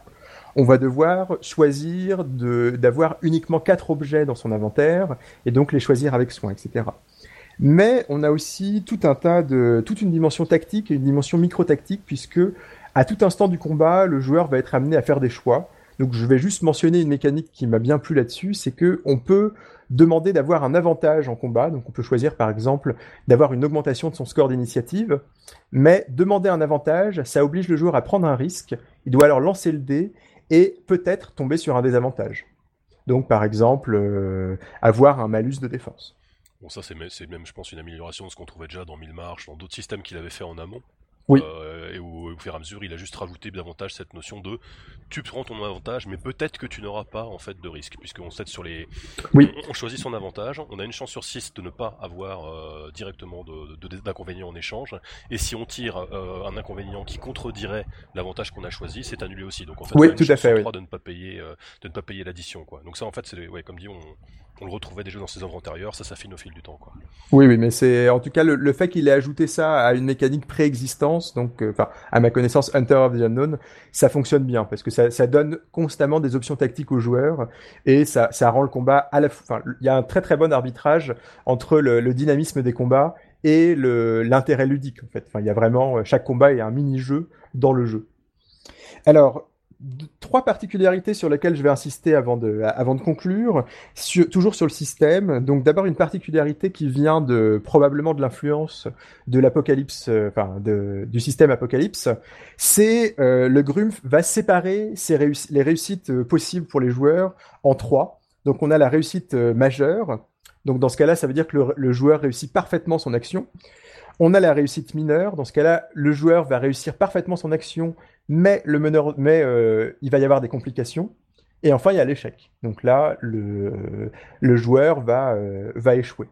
Alors c'est un système que moi je me suis alors euh, moi on, ne me change pas hein, je me suis permis d'in- d'instaurer en testant le jeu un tout petit peu de narration partagée puisque j'ai décidé que pour moi une réussite majeure c'est une réussite où le joueur décrit l'issue de l'action une réussite mineure c'est une joueur où et le joueur et le meneur décrivent et un échec c'est un échec décrit par le meneur donc ça fonctionnait très bien et ça donnait quelque chose d'assez fluide ensuite deuxième particularité du jeu c'est la logique de ligne de vie donc il y a très très peu de statistiques pour décrire le personnage dans le jeu, mais on doit décrire son personnage en quelques phrases, en quelques mots.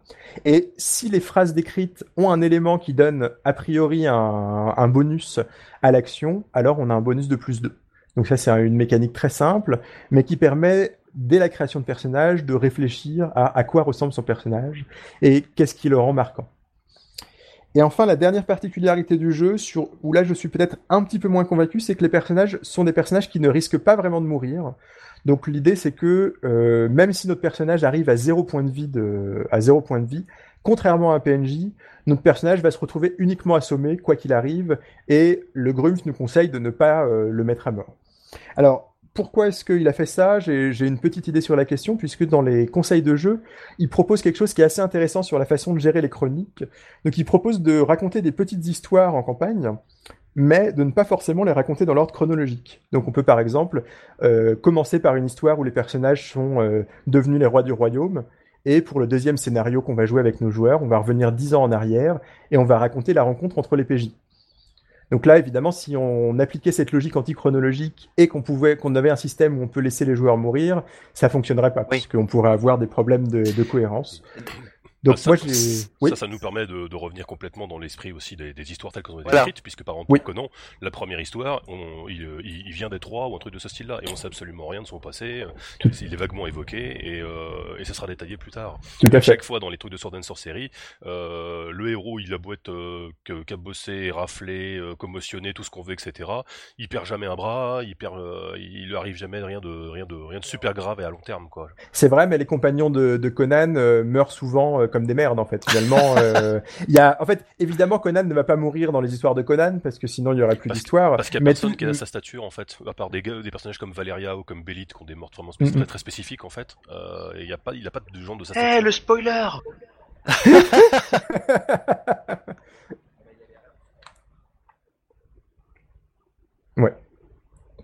Alors donc oui, pour, conclure, euh, enfin j'imagine que tu vas me demander euh, qu'est-ce Oh, que je- je pense du jeu. Hein, Ah enfin, moi, et- je vais te poser plein de questions. pose-moi plein de questions. Bah, vas-y, euh, Non, parce que oui, je, je l'ai lu aussi. Hein. Euh, déjà, euh, justement, pour revenir sur ce Conan, il est tout seul et compagnie, c'est aussi un jeu, euh, les lunes et 12 lotus, hein, euh, pour, et 12 lotus, pardon, où on nous incite à jouer avec seulement deux ou trois joueurs. C'est vrai, tu as, tu raison de dire ça. Il nous dit au maximum de jouer avec 4 joueurs en Ouais. disant que c'est déjà beaucoup. 4 ça me paraît déjà énorme. Euh, ce côté, euh, le, le personnage souffre, etc. Donc ça, c'est le, le fait qu'on ait euh, pas mal de, euh, pas mal de, de jets de dés qui vont mener à des complications, euh, Oui. plus, plus qu'à des réussites pures. Je vais t'encourager à nous décrire un peu plus le système, euh, parce que je pense que beaucoup de gens un peu plus ludistes aimeraient bien savoir comment. Là, tu, tu nous as- tu n'as même pas dit en fait qu'est-ce qu'on jette comme dés, par exemple. Et Ah comment oui, est-ce qu'on oui, réussit une action. Donc si tu veux. euh, Alors, qu'est-ce qu'on qu'est-ce qu'on jette comme dé Alors, donc, on, on jette un dé, euh, un dé 20. Et la particularité, c'est qu'on ne fait un échec que si on fait un 20 naturel. Et dans tous les autres cas, on va faire une réussite, donc soit une réussite majeure, soit une réussite mineure. Et ce qui va séparer la réussite mineure de la réussite majeure, c'est un seuil. Et donc il faut faire en dessous du seuil pour avoir une réussite majeure. Et le seuil il dépend évidemment de l'action que tu vas donner. Donc il dépend toujours d'un score que tous les personnages ont, qui est le score de réputation. Et il dépend aussi souvent d'une autre caractéristique. Donc par exemple, si tu veux faire un jet pour toucher un ennemi, le seuil, c'est la réputation de ton personnage plus la classe d'armure de, ton ennemi. Donc plus la classe d'armure de ton ennemi sera basse, plus tu auras de chances de faire une réussite majeure en touchant le, le personnage. Donc l'idée, c'est d'avoir très très peu d'échecs dans le jeu. Alors, il y a la possibilité de mettre des joueurs dans une situation de complication, où dans ce cas-là, tu lances un des 20 plus un des 8. Donc là, tu augmentes quand même considérablement la probabilité de faire un échec. Mais l'idée du jeu, c'est euh, d'amener beaucoup plus souvent des réussites mineures que des échecs. Oui, bah c'est d'où le fait et et de se retrouver donc dans cette idée que chaque fois le héros certes avance mais euh, Oui. il lutte en fait. On retombe sur ça aussi dans Sword and Master et donc quasiment tout ce qui doit essayer de bien émuler la la Sword and Sorcery pour moi euh, pour moi à ce côté euh, le héros en prend plein la gueule quoi. Oui. Et pour donner Euh, une, oui, Je reprécise, genre, j'en ai sur le, sur le technique, la réputation, vas-y, ça ouais. va grosso modo jusqu'à 10, si je dis pas de conneries. la réputation va exactement jusqu'à 10. Oui. Voilà, et en général, on va dire qu'un personnage de départ va avoir une réputation de 3. Bah, en fait, ça Euh, dépend comment tu veux commencer. Si tu Ouais, veux ouais, commencer si tu- par si Conan tu Roi, commences quand tu il est roi, 10. tu, tu commenceras 9 ou 10, ouais. ouais. Ouais. Mais euh, voilà, bon, les personnages qu'on on peut imaginer, un personnage de démarrage va commencer avec un 3.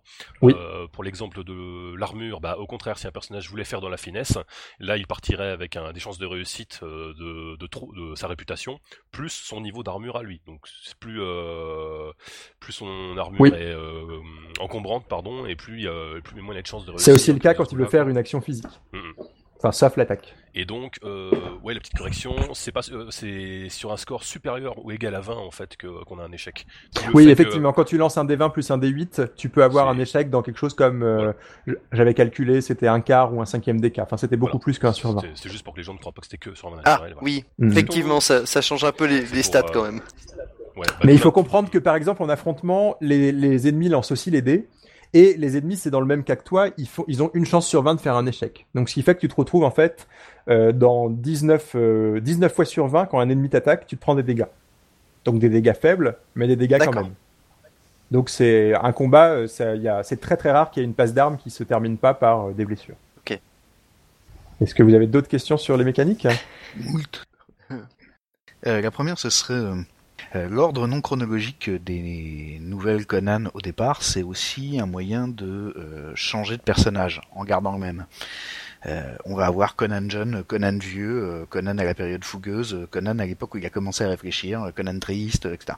On, on- globalement, on dit que c'est le même perso, mais en réalité, on le déplace dans le temps pour pouvoir changer euh, pas mal de paramètres et raconter d'autres histoires. Je pense que c'est aussi une façon de donner de l'ampleur à, à ton histoire, puisque comme on a en Sword and Sorcery des histoires qui sont très simples, enfin prises individuellement, c'est vraiment des courtes nouvelles, mais il y a un côté ah, finalement un petit peu impressionniste, puisque au fur et à mesure qu'on a plein de petites histoires, plein de petites nouvelles, on va dessiner une fresque qui devient euh, beaucoup plus ambitieuse et euh, beaucoup plus épique.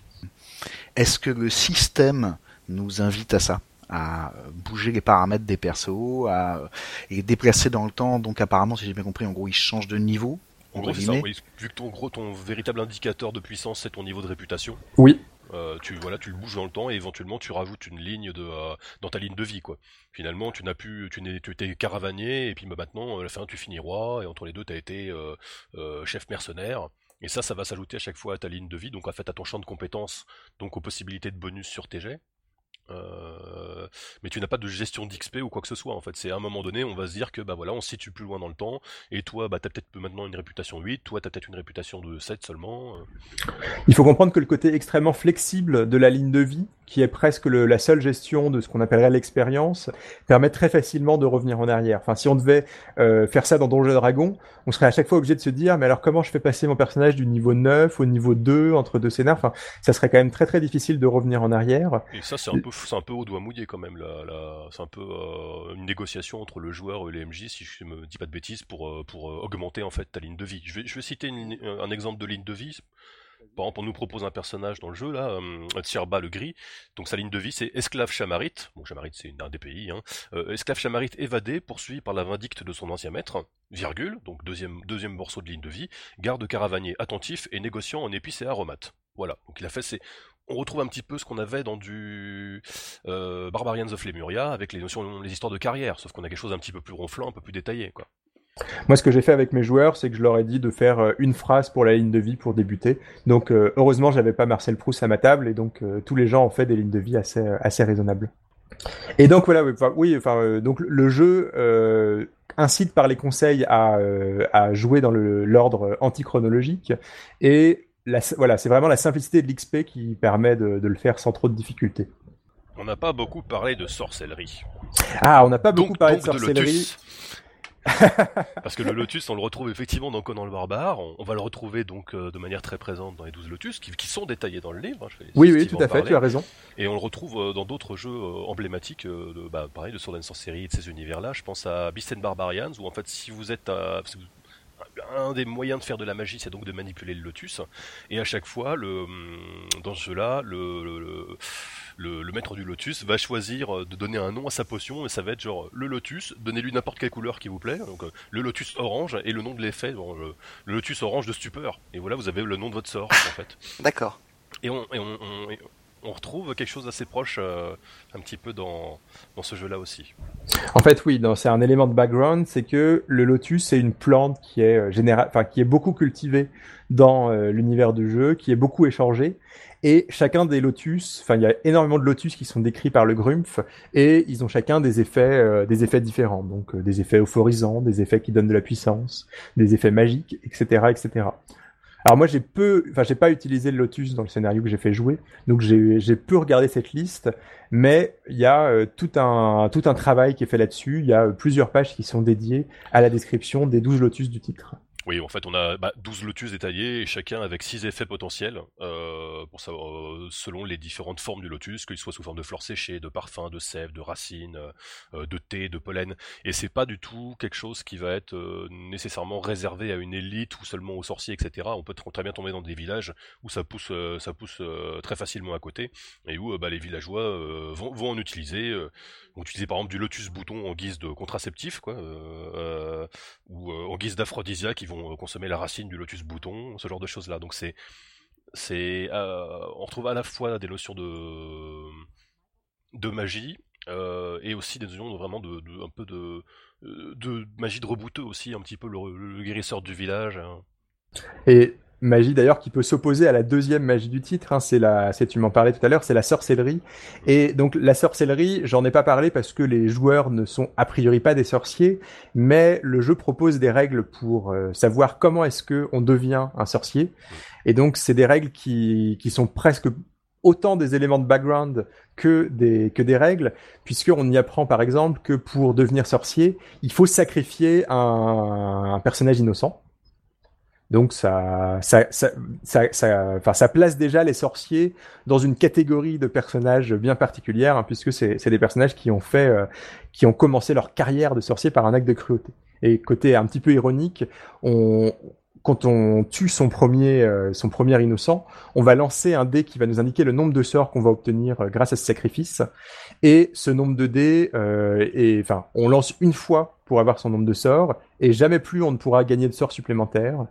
Donc, Euh, C'est pas une histoire de pilote de pouvoir. Oh, je sais plus trop. euh, oui, c'est peut-être une question de point de pouvoir. mais- Je crois que tes sorts, tu peux les augmenter, ce que tu C'est possible, ta ouais. réputation augmente. Cela étant dit, tes emmerdes aussi. Je crois que c'est plutôt une notion de point de pouvoir, donc tu peux, qui, qui est, qui- C'est vrai. qui, qui est restreint avec le temps. Mais du coup, pas, enfin, finalement, il y a, il y a quelque chose de purement aléatoire et donc Ouais. le, le, le don du sacrifice pourra faire que un- quelqu'un qui souhaiterait devenir un sorcier très puissant deviendra en fait très très faible et aura sacrifié son, son innocent pour, euh, pour pas grand chose. Et l'autre chose à dire, c'est qu'il y a tout un tas de règles de, de dégénération, euh, enfin de dégénérescence plutôt des, des sorciers, puisque au fur et à mesure qu'on gagne en puissance en tant que, enfin qu'on gagne des, des pouvoirs en tant que sorcier, Ouais, qu'on gagne en en fait, chaque- réputation, ouais, c'est ça, en tous, les, réputation. tous les- tous les deux points de réputation, t'en récupères un, et c'est par exemple, bah, tiens, régime alimentaire, bon, bah, le, le sorcier ne mange que des choses précises, étranges et vaguement dégoûtantes, Oui. uniquement de la viande crue, ou de la chair humaine, ou des crapauds, ou des légumes pourris. Voilà. Voilà. Ça, ça va encore, ça. Ça va encore. Mais euh, il y a effectivement, il, il peut y avoir une, une transformation physique. Donc euh, le, le sorcier peut ne plus devenir, ne- enfin ne plus avoir l'air humain. Le sorcier peut aussi, euh, enfin son, son corps peut euh, connaître une dégénérescence et le sorcier peut devenir rapidement sénile. Donc en tout cas, voilà, le- voilà, toutes les règles sur la sorcellerie sont pas vraiment faites pour que les joueurs les utilisent, mais c'est plutôt, à mon avis, pour donner une idée de comment mettre les sorciers. Donc bon, si, si vos joueurs tiennent vraiment à faire des sorciers, vous pouvez le faire. Comment, les, comment mettre en scène en tout cas? Oui, c'est plutôt comment les... finalement c'est des règles. Donc typiquement, on pourrait les utiliser comme de façon purement mécanique, mais c'est surtout, enfin ça donne surtout des idées de comment les mettre en scène. Ok, très bien. Et maintenant, euh, c'est le moment que vous attendez tous, c'est-à-dire la bulle de Cyril. Alors, Cyril, tu es prêt? Oui, je suis prêt. Bonsoir tout le monde. Wouhou Alors, Quel enthousiasme euh, Il se félicite de son propre non mais, enthousiasme. on est hyper enthousiaste.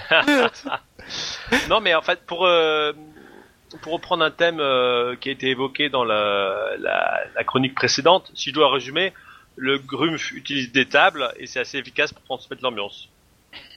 Et bien justement, je vais vous tabler la table je vais vous parler de la table de jeu comme élément central Magnifique de la vie transition. sociale des rôlistes. Franchement, Quel il a des cours à nous donner à sur les arrêts de transition, hein, le Cyril. Alors, d'abord, une table. euh, je suis sûr que vous êtes tous devant une table, euh, donc vous pouvez tous euh, toucher une table devant vous. Ça a différentes propriétés et chaque table de, de jeu de rôle est différente. C'est comme un bon vin, il faut savoir en apprécier les différentes possibilités. Il y a d'abord la contenance, enfin, euh, qui induit le contenu possible, c'est-à-dire la taille du groupe. On peut y avoir des tables qui sont juste grandes pour trois personnes, comme des tables pour 10. Euh, il y a la forme. Euh, une table carrée, forcément, ça induit une certaine hiérarchie. Sinon, il y a la table, euh, la table ronde, mais c'est plus, moins courant, mais ça existe aussi.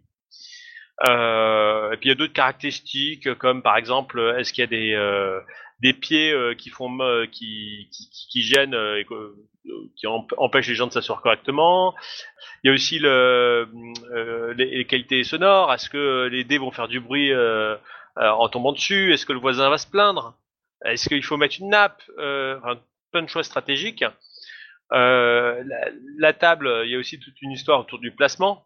Les, joueurs vont se placer en fonction de subtiles lignes de pouvoir euh, afin d'être près du maître de jeu, euh, afin d'être près de la cuisine ou alors du canapé pour faire la sieste euh, après une heure ou deux de, de, partie. Parfois, certains ont envie de. Le plus généralement, quand même, dans mon expérience, c'est une table au format familial, donc qui peut accueillir euh, 4-5 personnes. Du coup, ça se fait soit chez les parents quand on est petit, soit chez chez quelqu'un qui a une table un peu grande, donc général- typiquement un couple. Euh, mais on peut aussi voir sur internet des, des tables complètement hallucinantes. Je sais pas si vous avez déjà vu, ça, ça circule parfois. Des gens qui ont des, des pièces euh, dédiées au jeu, customisées euh, avec euh, euh, thématique médiévale, euh, chandelier, euh, euh, fauteuil euh, avec des épées ou n'importe quoi. Faux crâne de dragon. Faux crâne de dragon, vrai crâne de dragon peut-être aussi, on sait pas. Euh, on peut aussi imaginer d'autres formats. Donc euh, le canapé, hein, on peut très bien faire une partie de jeu de rôle sur un canapé. D'ailleurs, c'est pas incompatible avec la table. Euh, on peut euh, on peut partir. Euh, la piscine, je, me souviens que j'avais j'avais lu un jeu il y a très longtemps. Il me semble que c'était pas un jeu de rôle grandeur nature. Et il me semble que ça se déroulait dans une piscine. C'était à jouer dans une piscine. C'était un petit jeu, hein. C'était pas non plus Ça m'intéresse. Je retrouverai, j'essaierai de retrouver. C'était, ça, date d'il y a 15 ans. Euh, mais bon, on peut pas trop faire de, choses très, très poussées, sinon on part euh, très vite dans le grandeur nature ou dans, enfin voilà. Euh, Il y a aussi toute une géographie annexe à cette table, puisque donc j'avais parlé du canapé, qui est un, un endroit stratégique si on veut améliorer son confort à un certain moment. Euh, Il y a aussi ce que j'appelle, euh, ce qu'on appelait euh, à une époque quand, quand, je, quand on jouait à Vampire par exemple et que tout le monde se, enfin les personnages de tout le monde se détestaient et voulaient s'entretuer etc bah, le, le groupe typiquement se, se séparait pour comploter les uns contre les autres et on, on allait soit dans le couloir des secrets soit dans la cuisine des secrets voir euh, si on avait vraiment pas beaucoup de place euh, derrière le coussin des secrets pour euh, voilà pour comploter et donc euh, la, la, la table euh, devenait l'endroit dont d'où il fallait s'éloigner. Voilà. Euh, du coup, euh, cette table, bon, euh, classique et tout, euh, en chaîne ou en plastique, euh, je ne sais pas quel est son futur. Euh, Peut-être qu'un jour, lointain, viendra une chronique sur Radio Rollist où on parlera de, de tables virtuelles. Mais sinon, on peut déjà imaginer des objets connectés, reliés à Internet, une table avec une puce électronique qui vous salue quand vous arrivez, voir une, C'est triste, hein, franchement, quand tu rentres le soir, ce truc qui te dit bonsoir, c'est ta table. Bien sûr, une que- table, euh, une intelligence artificielle dans la table qui se souvient de toutes vos parties, euh, et qui fait des commentaires euh, euh, lorsque vous n'êtes pas au top, euh, dans une description, qui vous donne des, des conseils. Enfin, quand ta table, ta table te parle de ton perso, de ton perso, bon, euh, je pense que là, euh, niveau vie sociale, c'est un vrai problème. Hein, Voilà. il faut... Parlons-en de la vie sociale. Éventuellement, on pourrait jouer sans table, enfin sans joueur, mais juste avec une table. Exactement. Mais euh, ça existe déjà, parce que vous- êtes tous devant une table, pas loin il y a un écran, et euh, vous jouez tout seul devant, euh, sur cette table devant cet écran.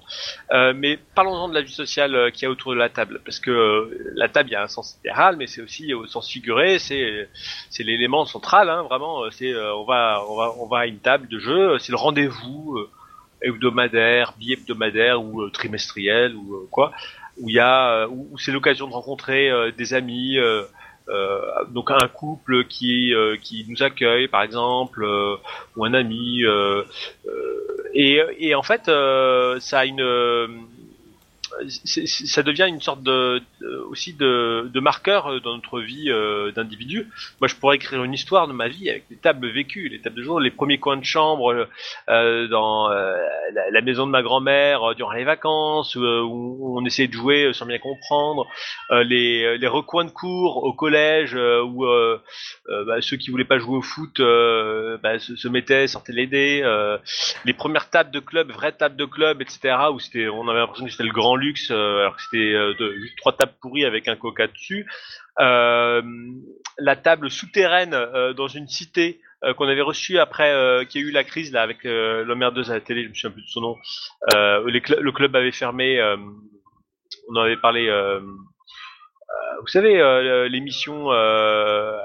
Tous les clubs ont fermé. voilà. bah, à, à- à Enfin, l'époque, j'exagère un peu. nous, on avait, on avait, on avait perdu notre notre salle. On avait fini, de- sans rigoler, hein, euh, au sous-sol euh, d'un d'un immeuble dans une cité, euh, où il- loin de tout, quoi. Dans une Euh, cave. Ouais, une Une cave. cité loin de tout. Ouais.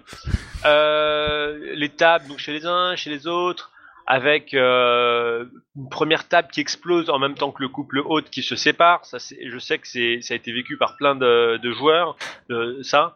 Euh, donc du coup, le fait de plus revoir des personnes qu'on apprécie, euh, le, aussi euh, des, tables un peu qui, qui, qui sentent un peu l'exil, enfin parce que on est, on est allé ailleurs, on, rêve de nos, de nos, de nos, notre table de patrie, quoi. Enfin voilà, d'autres tables, d'autres ex- explosions de couple, euh, les, voilà, euh, le regret de plus avoir les pantoufles que la petite gamine de nos, euh, de nos hôtes nous apportait sous la table, etc. Bref. Du coup, euh, Quoi?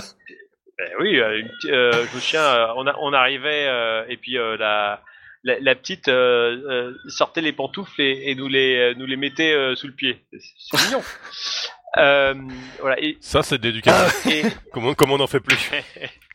et, euh, et donc euh, voilà, j'ai pas pris de photos de, de toutes ces tables, mais euh, maintenant j'aimerais bien euh, les revoir et tout. Et je suis Un peu comme des photos de classe en fait. Mais exactement. En, en revanche, euh, euh, j'ai j'ai pris des photos euh, durant des parties euh, avec euh, l'avènement du smartphone, euh, c'est devenu super facile. Et euh, j'ai une petite collection de photos avec des édifices de dés. Tu sais, quand, pas qu'on s'emmerde, mais quand c'est pas notre tour de parler, etc., on construit des dés, c'est euh, c'est- marrant. Euh, Bon, tu vas donc lancer euh, Photorolist, c'est ça que tu veux nous dire. voilà. Et Tu vas lancer un Tumblr. Un Tumblr, ah, c'est une idée. Euh, non, mais ce que je voulais dire aussi, c'est que j'ai une vision un peu à la Changelin, vous savez, le, le jeu de rôle euh, euh, du rêve. Euh, Oui, pour oui, oui. moi, les, les tables, euh, c'est des, des nodes de production d'imaginaire. C'est comme des data centers où des calculs créatifs euh, euh, maintiennent en vie des mondes partagés. Sauf que contrairement aux, aux jeux en ligne euh, pratiqués sur table mais tout seul, c'est une, une solution complètement écologique et voilà.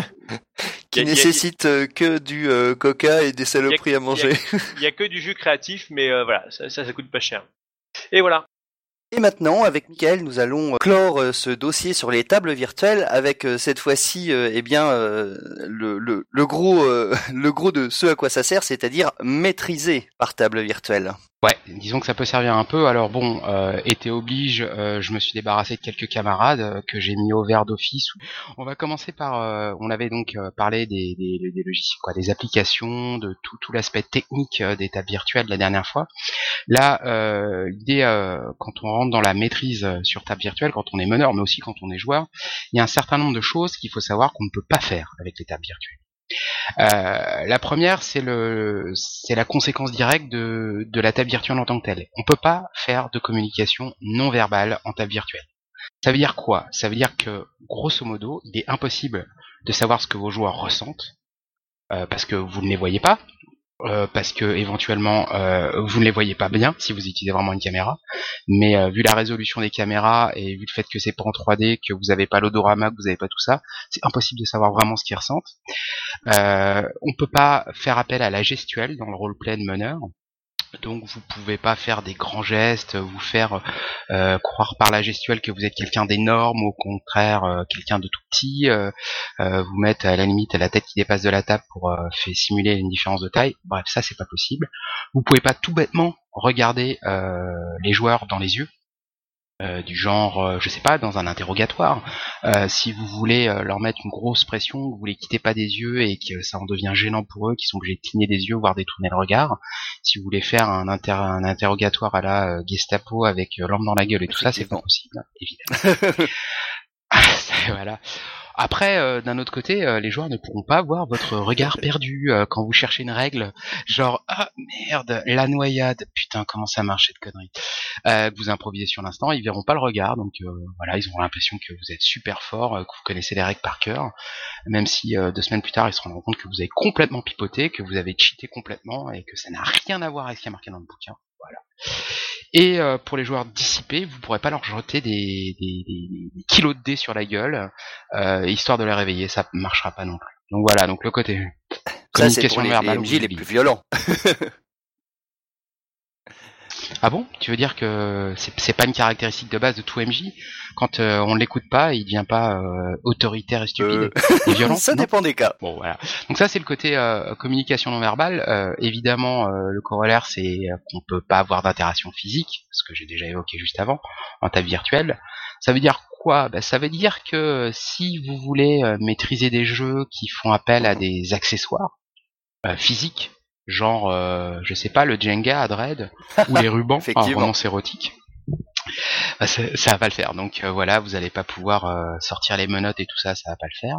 Donc pas d'interaction, pas d'accessoires, euh, en tout cas pour ces jeux-là. Et ben, de la même façon ce que je disais juste avant, si vous voulez mettre la pression physique physiquement à un joueur, genre en vous rapprochant ou carrément essayer de le faire sursauter en mettant, vous passez derrière lui et à ce moment-là, soudainement, brusquement, vous mettez les deux mains sur ses épaules en serrant un grand coup, ça va pas marcher parce que c'est pas possible, tout simplement. Donc de ce fait euh, euh, d'absence de communication non verbale et d'interaction physique, j'ai l'impression de parler comme Wenlock. C'est il doit être Tu l'as beaucoup fait. fréquenté, c'est pour ça. Ouais, ça doit être ça. Il y a, il y a, il y a ces ondes autour de moi, tout ça. Ce n'est pas mal. Donc de ce fait-là, euh, il y a un certain nombre de jeux qui sont pas, qui sont plutôt déconseillés en table virtuelle. Typiquement, les jeux intimistes ou les sentiments ont un rôle prépondérant et qui nécessitent donc de la communication non verbale. J'ai un genre, ben, je sais pas aussi romance érotique. Hein. À partir du moment où vous voulez séduire, à partir du moment où il y a euh, vraiment un rapport de force qui s'installe par le non-verbal, ça va pas marcher. Quand on regarde les jeux narrativistes, euh, peu importe la définition que vous ayez du jeu, parce que sinon on va se lancer dans un débat, quand pour la séance de création collaborative, autant ça marche très bien en table virtuelle, mais il y a un aspect qui marche pas tellement bien, c'est le brainstorming, le questionnement que vous faites au début euh, de cette création euh, collaborative, parce qu'il peut y avoir des silences gênants, euh, voire contre-productifs, si vous avez des joueurs qui sont pas très proactifs et qui bah, vous les avez pas devant vous, et du coup vous avez du mal à les stimuler ou à les motiver, et du coup alors ouais alors tu verrais bien un petit PNJ là, tu me sortirais des Afago? tu, tu... Ok Robert. alors Joe, voilà, vous imaginez bien le plan quoi c'est un peu difficile. Donc le, brainstorm de, de, création collaborative, c'est un petit peu difficile. Après la mise en, relation des éléments, ça par contre, ça va. Et puis même, je, dirais plus généralement, euh, toutes les créations de persos qui sont un peu longues et complexes, je pense que c'est, ça doit être assez, assez délicat. Après, c'est vrai que sur les créations de persos, moi jusqu'à maintenant, j'en ai jamais fait sur table virtuelle. On les a toujours faites avant. Avec des directives éventuelles du du MJ. Il y a juste sur euh, ce qui s'est fait en collaboratif, c'était plutôt euh, le caractère un peu de chacun des persos et comment se répartissaient les rôles, etc. Mais pas le, côté mhm. technique, si tu veux. Ni, parfois le background, bien sûr, mais rien qui n'ait euh, d'incidence mécanique sur le perso. Après, l'autre truc qui est un peu déconseillé quand même, quoi, que moi je déconseille euh, en, table virtuelle, et, et Wenlock et Callisto, euh, voire Eric, j'imagine pas qu'ils diront le contraire, ou sinon on sera obligé de leur donner euh, un droit de réponse et, je risque de prendre cher. Euh, c'est euh, tout ce qui est jeu d'action débridé. Parce que la, la, la, gestion des combats en table virtuelle est un peu plus longue et elle est moins intense. Parce que tout se passe par la voix ce qui euh, réduit un peu l'impact de ce genre de scène où euh, le MJ justement il met euh, physiquement la pression aux joueurs. Genre une course de poursuite en bagnole, le MJ qui passe à côté, qui va en bousculer un, qui fait un peu, qui tient le volant, les autres joueurs qui commencent à être dans le truc, qui se regardent, il y en a un qui fait oh putain, il, le regard quand ils sont pris une bouche une bouche d'incendie, le regard désespéré, tout ça ça va pas passer. Mhm. et il y a aussi donc on peut pas voir en fait, c'est plus possible de voir les gestes nerveux des joueurs qui participent vraiment à l'ambiance aussi, tu vois, euh, genre l'échange hein, pendant un, interrogatoire de police et les, joueurs sont du côté flic, l'échange de regard du genre mais ferme ta gueule, putain, qu'est-ce que t'es en train de lui dire euh, Ou quand ils sont dans la merde, voilà, ça, ça peut pas marcher. Donc euh, forcément, vous risquez de vous mettre dedans. Et, et aussi parce que les jets de dés sont pas immédiats. Euh, dans certains euh, dans certains jeux, euh, ben, dans la table de dans la table virtuelle, vous devez aller chercher votre feuille perso virtuelle ou pour pouvoir lancer un jet de dés, ou vous devez vous rappeler la ligne de commande et puis vous avez toujours un joueur qui ah merde comment on fait déjà? Et Bref, ça, ça va moins fonctionner parce que il faut bien le dire, les joueurs qui ont déjà préparé grâce à des macros, des scripts, des boutons où ils ont juste à appuyer pour pouvoir faire attaque, et eh ben euh, c'est pas la majorité, loin de là. Euh, donc voilà. Donc voilà moi en tout cas ce que ce que je conseille comme comme jeu en, table virtuelle à ce niveau-là. ce, ça, tu conseilles pas J'ai dit le contraire. Oui. Bon, ben voilà, tu, tu, tu, en fait, tu devrais t'équiper d'un fou et euh, faire, faire, sonner le son, euh, car au moins je risque absolument rien à l'autre bout de la terre. Euh, mais, euh, mais ouais, désolé, non, c'est des jeux que je déconseille en table virtuelle, en effet. Tu vois là, il y aurait eu Après... possibilité d'interaction physique, t'aurais eu droit à une petite claque derrière la tête. exactement, le taquet, le célèbre taquet dont, dont, tu, mais alors, tu, tu, tu, nous agrémentais. Là, on voit ce qui marche pas, mais alors qu'est-ce qui, qu'est-ce qui change pas finalement? Qu'est-ce qui euh, Il y a pas mal de choses qui changent pas. Euh, donc euh, quand on est, on n'a pas fait le grand saut encore ou qu'on s'apprête à le faire en tableau virtuel, il y a quand même pas mal de choses qui, sur lesquelles le, meneur de jeu débutant sera sera plutôt zen. On a toujours la possibilité de, de représenter les combats à l'aide de plans tactiques et de pions. Ça, ça marche toujours. Toutes les tables virtuelles le font d'une façon ou d'une autre. Euh, donc voilà, donc ça c'est plutôt pratique. On peut les déplacer, on peut aussi montrer les monstres. Et puis après, si on veut vraiment aller plus loin, on peut même faire afficher les, les, points de vie euh, euh, directement. On peut faire vraiment plein de choses de ce côté-là. Donc c'est quand même là, on est en terrain en terrain connu. On peut toujours montrer des illustrations aux joueurs. Euh, que ce soit des illustrations, des photos d'ailleurs, hein, qu'on a préparé à l'avance euh, ou qu'on euh, qu'on injecte sur la table virtuelle en live. On peut toujours dessiner des cartes ou des diagrammes à main levée, je veux dire avec la souris levée ou avec le crayon graphique si vous avez une tablette graphique, c'est complètement possible. Vous pouvez faire vos jets de dés évidemment. Vous pouvez adresser des messages secrets aux meneurs de jeu. Donc au lieu de le faire avec un petit papier que vous glissez derrière l'écran, bah, l'avantage c'est que vous pouvez le faire de façon complètement invisible, ce qui pour moi est une amélioration. Oui, ça c'est euh, vraiment très très utile euh, pour les jeux euh, à, à trahison par exemple. Exactement. Euh, avec, on peut aussi mettre de la musique ou des ambiances sonores. Alors en table virtuelle, ça nécessite un petit peu de la bidouille quand même, euh, mais on peut toujours le faire. Ou si, euh, bah, par exemple sur Roll20, euh, vous utilisez SoundCloud, vous pouvez le faire sans aucune bidouille, euh, très simplement. Euh, après, dans les choses qui changent pas en table virtuelle par rapport à la table en Formica euh, de votre grand-mère, euh, c'est que les joueurs peuvent toujours s'ennuyer ou se disperser si le meneur de jeu euh, n'est pas vigilant. Et ça, vous allez me dire, c'est valable dans tout et dans n'importe quoi. Donc autant le dire, voilà, ça existe toujours. Euh, on peut y remédier et on y reviendra un petit peu plus loin sur justement, quoi, même dans pas très longtemps, sur sur les aspects qui sont spécifiques à la table virtuelle. D'accord. T'as des questions peut-être, euh, mon cher Cobal? Alors, que peut-on faire avec ça? Partons de l'avantage de base de la table virtuelle. On- quoi, je pense que les gens qui ont écouté le segment précédent euh, l'ont bien compris. Euh, l'avantage de la table virtuelle, c'est que ça permet de faire du jeu de rôle, même quand on n'a aucun club à proximité. Quand tous vos potes sont éparpillés aux quatre coins du monde, ou qu'ils ont tellement d'enfants euh, qu'ils ont juste pas le temps de, sortir de chez eux pour euh, venir vous rejoindre à une table où tous les camarades sont regroupés. Euh, et donc du coup, bah voilà, euh, l'avantage de, la table virtuelle, c'est que quoi qu'il arrive, quelles que soient les contraintes géographiques ou euh, familiales, euh, et ben ou même, euh, je sais pas, physique, hein, quelqu'un qui euh, a été opéré, qui est en salle d'hôpital, enfin qui est dans une chambre d'hôpital et qui peut pas se déplacer bêtement, et ben grâce à ça, ça va vous permettre de pouvoir mettre néanmoins en place une partie de jeu de rôle régulière et facile.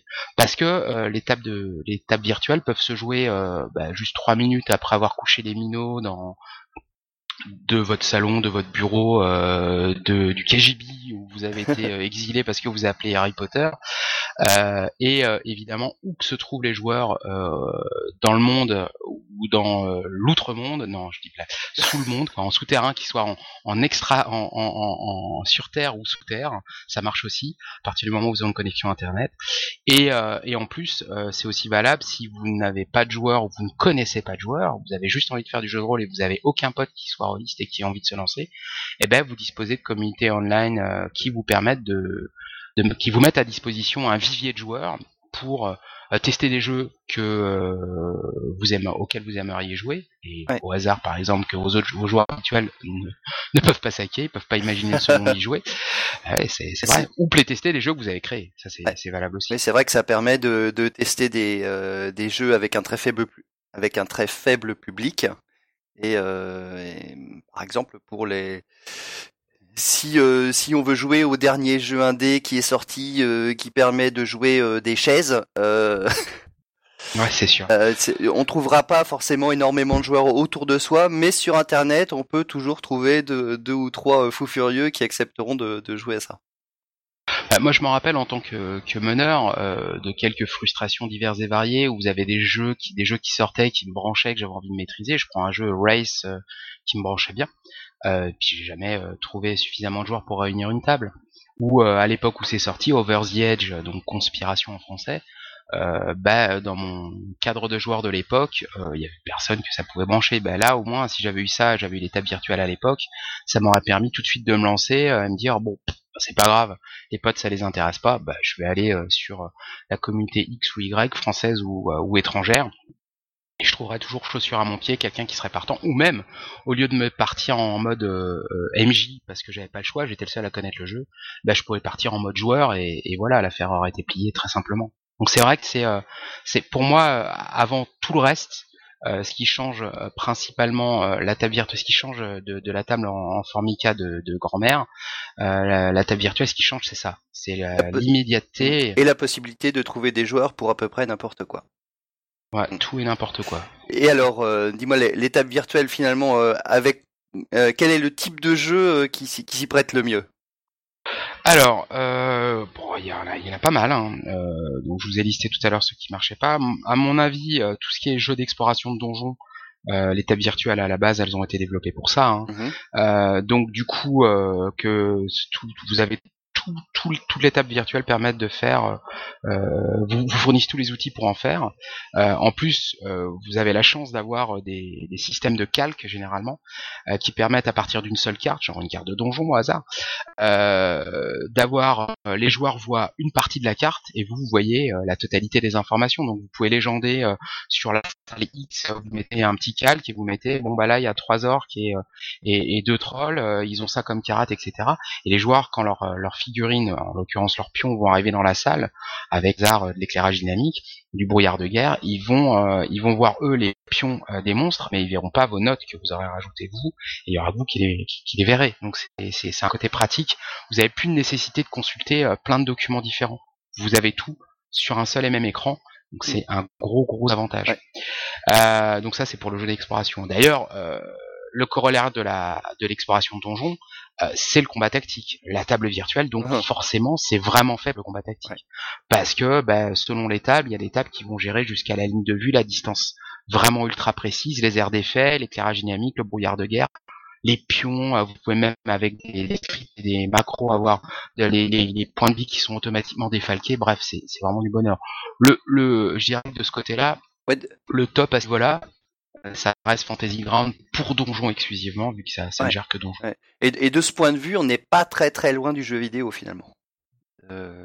Ouais, alors c'est des généralement combat tactique, dessus. Euh, ouais. Oui, oui, tout à fait. T'as as parfaitement raison. Euh, à part le fait que c'est du de la vue de haut, donc euh, t'es dans un jeu vidéo first person shooter. T'es vraiment euh, en vue tactique, euh, donc tu vois la salle, les pions qui se déplacent, et même dans certains cas, tu vois des animations pour les sortilèges. dans le cas de Fantasy Ground, il y a des trucs. C'est puis tu choisis, tu vois, ton, ton air d'effet.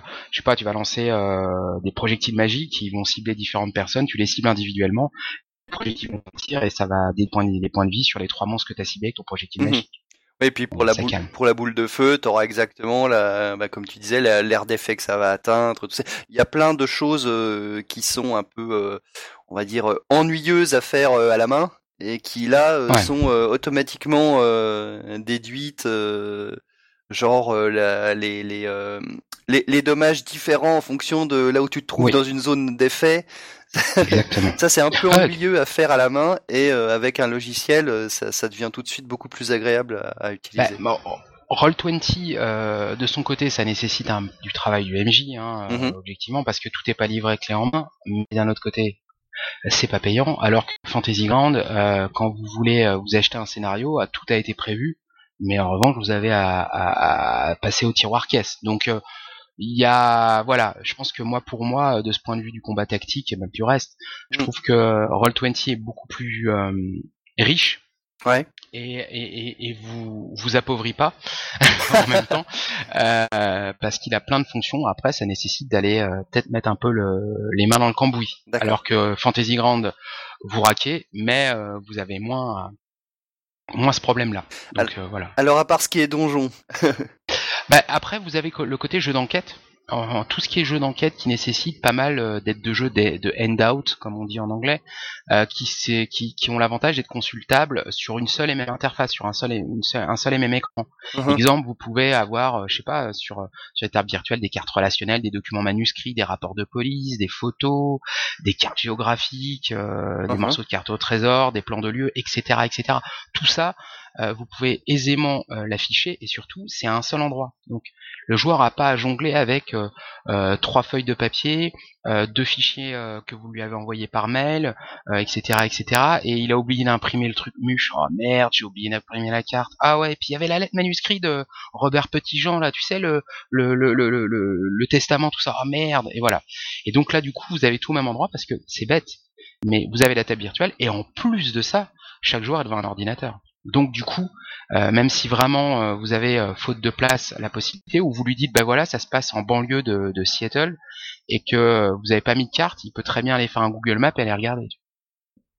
Dans du contemporain, j'entends. Mm. voilà, donc c'est c'est quand même pratique. Et puis le fait d'avoir aussi un ordinateur tous devant soi, les tables virtuelles permettent généralement de prendre des notes pour les joueurs, mais bêtement vous avez, je sais pas, un OneDrive, un Evernote ou un BetWord euh, un traitement de texte à côté de vous, le joueur en même temps qu'on joue, il peut prendre des notes. Et vous pouvez les prendre en direct. Et derrière eh ben euh, vous pouvez les partager en temps réel avec vos camarades ou les partager après les parties. Mais ce qui est certain c'est qu'avec les temps morts vous avez que ça se passe je sais pas c'est la scène qui met en scène euh, c'est la scène qui se concentre sur le, le runner du groupe le net runner du groupe ou le, pardon le taker et que les autres sont un petit peu en mode calme. Ils peuvent continuer à prendre les notes rassembler des choses pendant ce temps Ouais. donc voilà, le jeu d'enquête, ou euh, ça peut être aussi Cthulhu. Hein. J'ai- J'ai donné du contemporain, mais c'est valable avec du Cthulhu, c'est valable avec euh, euh, du Maléfice, euh, plein d'autres choses dans le genre. Quoi. Du jeu d'enquête, de façon large. Euh, vous avez aussi le, le côté, euh, le, les jeux, euh, ou en tout cas les campagnes où les joueurs ont un fief, ou euh, je sais pas, euh, une maison, un vaisseau, un, euh, une ville à gérer. Euh, bah, forcément, euh, c'est vachement plus fluide en termes virtuels pour exactement la même raison que le, le côté enquête. C'est que vous allez pouvoir euh, euh, échanger des informations, vous allez pouvoir rassembler euh, des plans, des trucs, des bidules euh, euh, sur une même table, euh, les évolutions éventuelles. Je sais pas si je prends le cas de Pathfinder, de, de Kingmaker, où au fur et à mesure de la campagne, vous faites avancer votre votre colonie. Et ben, euh, je pense que ça, ça, ça gagnerait à être utilisé en table virtuelle parce que vous aurez beaucoup plus de facilité à, à travailler la chose. Et le fait que sur un truc comme euh, Roll20, on puisse passer d'une page à une autre, on peut en afficher qu'une à la fois, mais pouvez potentiellement avoir des centaines de pages, de, le MJ peut avoir des centaines de pages de créer, il peut très rapidement dire, ah au fait, euh, tu peux nous remettre euh, la carte de la région, hop, carte de la région affichée. Euh, ça, ça se fait en deux secondes, donc c'est pratique. Mhm. Et en, en, en- en- comment pour aller toujours dans le même sens, euh, il y a aussi donc les jeux qui recourent au world building, à la création de monde collaborative, mais après le brainstorming. Parce que tout à l'heure je vous ai dit que pour le brainstorming ça marchait pas vraiment. Et ben là, quand on fait de la création partagée, on a déjà émis tout plein d'idées dans le désordre. Le brainstorming est fait, vous avez votre texte, en tout cas des lignes, des mots. euh, et ben euh, mettre en, en relation les éléments créés, euh, c'est vachement plus simple sur table virtuelle, parce que c'est c'est rien d'autre qu'un whiteboard euh, qu'on peut l'utiliser en mode whiteboard euh, partagé. Donc Mhm, du coup, les gens fait. peuvent interagir avec, euh, je sais pas, des tokens, des, des, des blocs de texte, et ils peuvent les mettre ensemble, euh, faire des flèches. Alors ouais, euh, euh, Madame Michu, euh, elle peut pas blairer euh, Monsieur Petitjean, qui lui-même aime, euh, quoi, est secrètement amoureux de. Bref, vous pouvez faire des choses euh, très simplement, ou euh, juste des blocs de texte par rapport aux différents personnages du, groupe, où on a mis des éléments en une phrase, des choses qui les caractérisent, dire ah ouais tiens, c'est intéressant de mettre cela. En... Et si on, on, on mettait en relation leur background, ils se connaissaient dans quel cas, voilà, ça, ça sera vraiment faci- facilité à mon, de, de, de mon point de vue. D'accord. Ok. Donc ça c'est vraiment pour le côté euh, les jeux. Euh, après il y a des choses euh, auxquelles ça se prête aussi excessivement bien à la table virtuelle. Euh, comme je disais tout à l'heure, c'est euh, sur l'aspect des, des apartés. Je vous dis, vous pouvez faire des messages secrets au meneur euh, par le chat euh, sans que les autres voient euh, ce texte. Et ben du coup euh, les apartés en table virtuelle se gèrent vachement mieux et elles se donc elles se gèrent généralement par chat en mode secret. Euh, Oui. Mais on peut aussi du coup en parallèle dire ah bah attends je t'envoie une image, euh, le, joueur dit ah bah, je t'envoie une image par mail, tu peux la mettre dans une page, le MJ la récupère, euh, la met sur une page spécifiquement pour lui, et, euh, voilà, qui fera apparaître plus tard, je sais pas, il y, a, vraiment le, côté pratique, et en plus il y a, aussi l'interface qui permet de faire des, jets de dés secrets, et du coup seul seul, seul le MJ peut... faire peut voir le résultat des dés. Donc ça aide notamment sur Fantasy Ground. Il une espèce de tour dans lequel le joueur va jeter ses dés et les résultats ils seront vus que par euh, que par le meneur. Donc c'est un côté euh, assez pratique de la chose. Ouais. Pour les jets de perception ratés, des choses comme ça. Exactement. Le truc où euh, le joueur doit pas savoir que son jet est réussi ou raté et il va juste avoir la description derrière. Donc ça c'est Fantasy Ground le fait bien. euh, euh, j'ai jamais regardé trop. euh, quoi si on peut le faire en, en mode whisper, on peut faire un jet de dés si on peut le faire sur Roll20. Tu fais un mode whisper et tu fais un, un jet de dés, seul le MJ le verra. Si si ça marche aussi euh, de la même façon. Euh, après, il y a aussi le côté euh, masqué démasqué. Donc, j'ai parlé des calques précédemment, euh, ou par l'éclairage dynamique. Et ben, euh, c'est vachement pratique à utiliser en table virtuelle pour révéler des choses ou au contraire les cacher. Exemple, vous avez un bas-relief, euh, vous avez euh, fait le scan, vous avez mis dans votre table virtuelle sur une page un, un, un bas-relief que les joueurs vont découvrir, et, et au hasard, ils ont une lampe de poche et vous allez révéler que des parties par Ah, moment parce que la lampe de poche peut pas voir à tous les endroits en même temps. Oui, oui. Et ça, peut- oui, il y a le côté découverte euh, à la Indiana Jones ou euh, la- Exactement. Ou après, ça peut être aussi évidemment le parti d'une carte de donjon où euh, ils voient que la, la salle dans laquelle ils sont, ça c'est aussi possible. Mhm. Euh, mais c'est vrai que c'est ça peut être le côté euh, vraiment sympa, tranquillos. Après, je sais pas, on pourrait faire plein d'autres choses, j'imagine, euh, par le masqué et masqué. J'ai pas plus réfléchi mais j'imagine que toi, euh, Cobalt, tu, tu ferais des trucs complètement euh, barrés, te connaissant. Ah bah euh, oui, euh, par exemple, euh, si tu joues, euh, si tu fais une partie de Scooby-Doo RPG, eh bien, Ah bah, à la fin, le, mon- le monstre du marais, tu peux enlever son masque de latex et découvrir qu'en fait c'était le maître d'hôtel. Ah, d'accord, ouais, ça m'étonne pas de toute façon. Je savais que quoi, tu, moi, je- je- ça, c'est- je- tu me tends la perche, mais je me doutais que tu maîtrisais une campagne de Scooby-Doo RPG depuis des années. T'as jamais voulu nous en parler. J'en étais certain. Je me, demande d'ailleurs qui sont les joueurs. Il faudra qu'un jour j'arrive Ah, à ça, découvrir, mais, là j'ai la preuve. Ouais, j'ai la preuve comme quoi c'est bien le cas. Tu maîtrises une partie de Scooby-Doo et RPG. Ta tête est démasquée, on est bien d'accord. Oui, Je peux faire un oui, masqué démasqué avec ma table virtuelle, c'est bon. J'ai quelques réserves, euh, mais j'imagine que Wenlock euh, les dissipera très rapidement en donnant des, conseils divers et variés sur un, carnet ludographique. Euh, mais je me vois mal, moi personnellement, maîtriser sur table virtuelle un jeu d'épouvante, même en travaillant la voix et l'ambiance sonore. Euh, parce que j'ai besoin, euh, moi, sur un jeu d'épouvante, de, de pouvoir euh, avoir de la communication non verbale, de pouvoir jouer sur l'éclairage, éventuellement laisser, euh, je sais pas, je vais dire une connerie, un robinet qui coule à goutte à goutte dans la pièce d'à côté, des choses comme ça, quoi. Et je me vois mal comment le faire vraiment de façon euh, crédible. Et j'ai besoin de voir la réaction des joueurs. J'ai besoin de voir Ouais. qui sont dedans ou qui sont pas dedans, que j'en fais trop ou que j'en fais pas assez. Euh, donc je me verrais mal euh, faire du jeu de Mhm. Mais je suis sûr que Wenlock il aura des astuces euh, pour pouvoir le faire. Ça m'étonnerait du contraire. Voilà, donc ça c'est pour l'aspect euh, euh, ce à quoi se prêtent excessivement bien les, les, les tables virtuelles. Après, faut faut peut-être revenir sur sur des aspects euh, génériques ou en tout cas plus larges euh, de comment ça se maîtrise. Faut savoir que en table virtuelle, comme on l'a dit précédemment euh, avec les autres, le jeu de rôle se recentre sur la voix. Donc, euh, c'est dire quoi Ça veut dire qu'on gagne en écoute de la part des joueurs, aussi en concentration. Euh, tout simplement parce que les joueurs perdent d'un coup trois sens, la vue, le toucher et le goût, et immédiatement ça amplifie les autres, les, re- les sens restants. Donc c'est un avantage.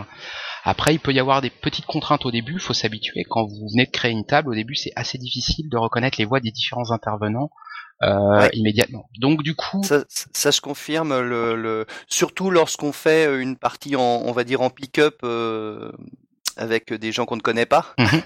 Du- Du coup, là, là c'est vrai que c'est un peu plus compliqué euh, disons que ça, de, de- de ça, connaître les gens. Voilà, si vous lancez un one shot, à chaque one shot, le problème va se poser. Euh, parce que peut-être qu'à la fin de la partie, ça dépend de la mémoire audio qu'on a, quoi. Euh, la, mémoire qu'on a, euh, mais peut-être qu'il y a des joueurs qui vont mettre la partie à, percuter qui est qui. Et à la fin, bah, c'est un one shot, dommage, il n'y a pas de deuxième partie. Ah, c'est con. Sur une campagne, c'est voilà, on s'y habitue. En plus, si vous connaissez les gens, là, c'est beaucoup plus facile. Après, comme les joueurs gagnent en concentration euh, et qui sont vraiment centrés sur la voix et qui vont bien l'écouter, ils vont bien écouter la voix du MJ, la voix des autres joueurs. Faut faire attention à pas les, à pas parasiter cette voix euh, trop, euh, trop en, en utilisant par exemple, en sollicitant beaucoup de canaux en même temps chez les joueurs. Du genre, vous utilisez, euh, je sais pas, des voix, de la musique, de l'image, euh, des plans avec lumière dynamique, etc., etc. Si vous vous en mettez trop, euh, ben à un moment, les joueurs vont saturer. Euh, L'exemple type pour moi, euh, c'est la musique. Alors la musique, faut l'utiliser. euh, quoi, je crois en table virtuelle, je crois plus à l'ambiance sonore et au son d'ambiance que à la musique. Parce que la musique, il y a des joueurs qui vont. euh, en plus, si vous mettez une musique connue, hein, vous êtes en un truc et vous mettez une musique de Conan, euh, vous allez. euh, Le classique. voilà, vous allez perdre, vous allez perdre les joueurs. En tout cas, vous allez les dissiper et la concentration, vous allez la perdre. Alors que Ouais. euh, vous êtes, vous êtes dans une scène d'exploration. Il n'y a pas de lumière, ils sont éclairés à, des torches vacillantes au fin fond de, je sais pas, ils, avaient, c'est, du post-apo, c'est une usine désaffectée. Vous avez des sons d'usine désaffectée que vous pouvez trouver. Euh, et ben du même coup, euh, vous allez voir que la flip va plus facilement s'installer parce que euh, l'ambiance sonore peut jouer sur le cerveau, sur des endroits, elle peut susciter quelque part la peur ou la tension. Donc ou aussi plus pour l'ambiance, je sais pas le son de la passerelle d'un vaisseau.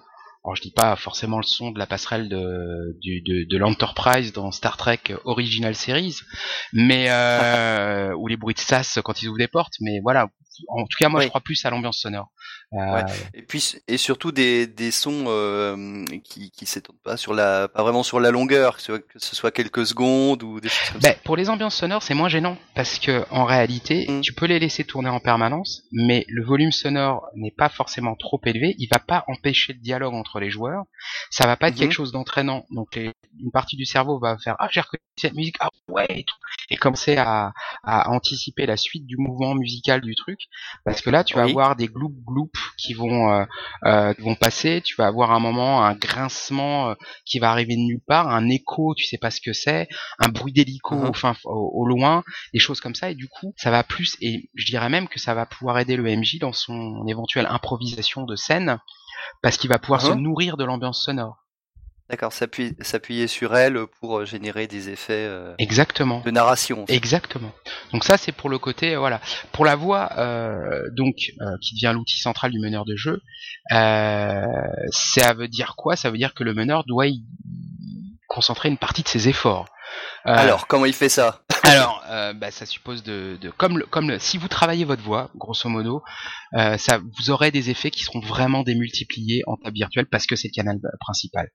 Donc, évidemment, Wenlock pourrait vous en parler pendant trois heures. Moi, je vais me contenter de vous donner quelques variables, quelques paramètres sur lesquels vous allez pouvoir jouer.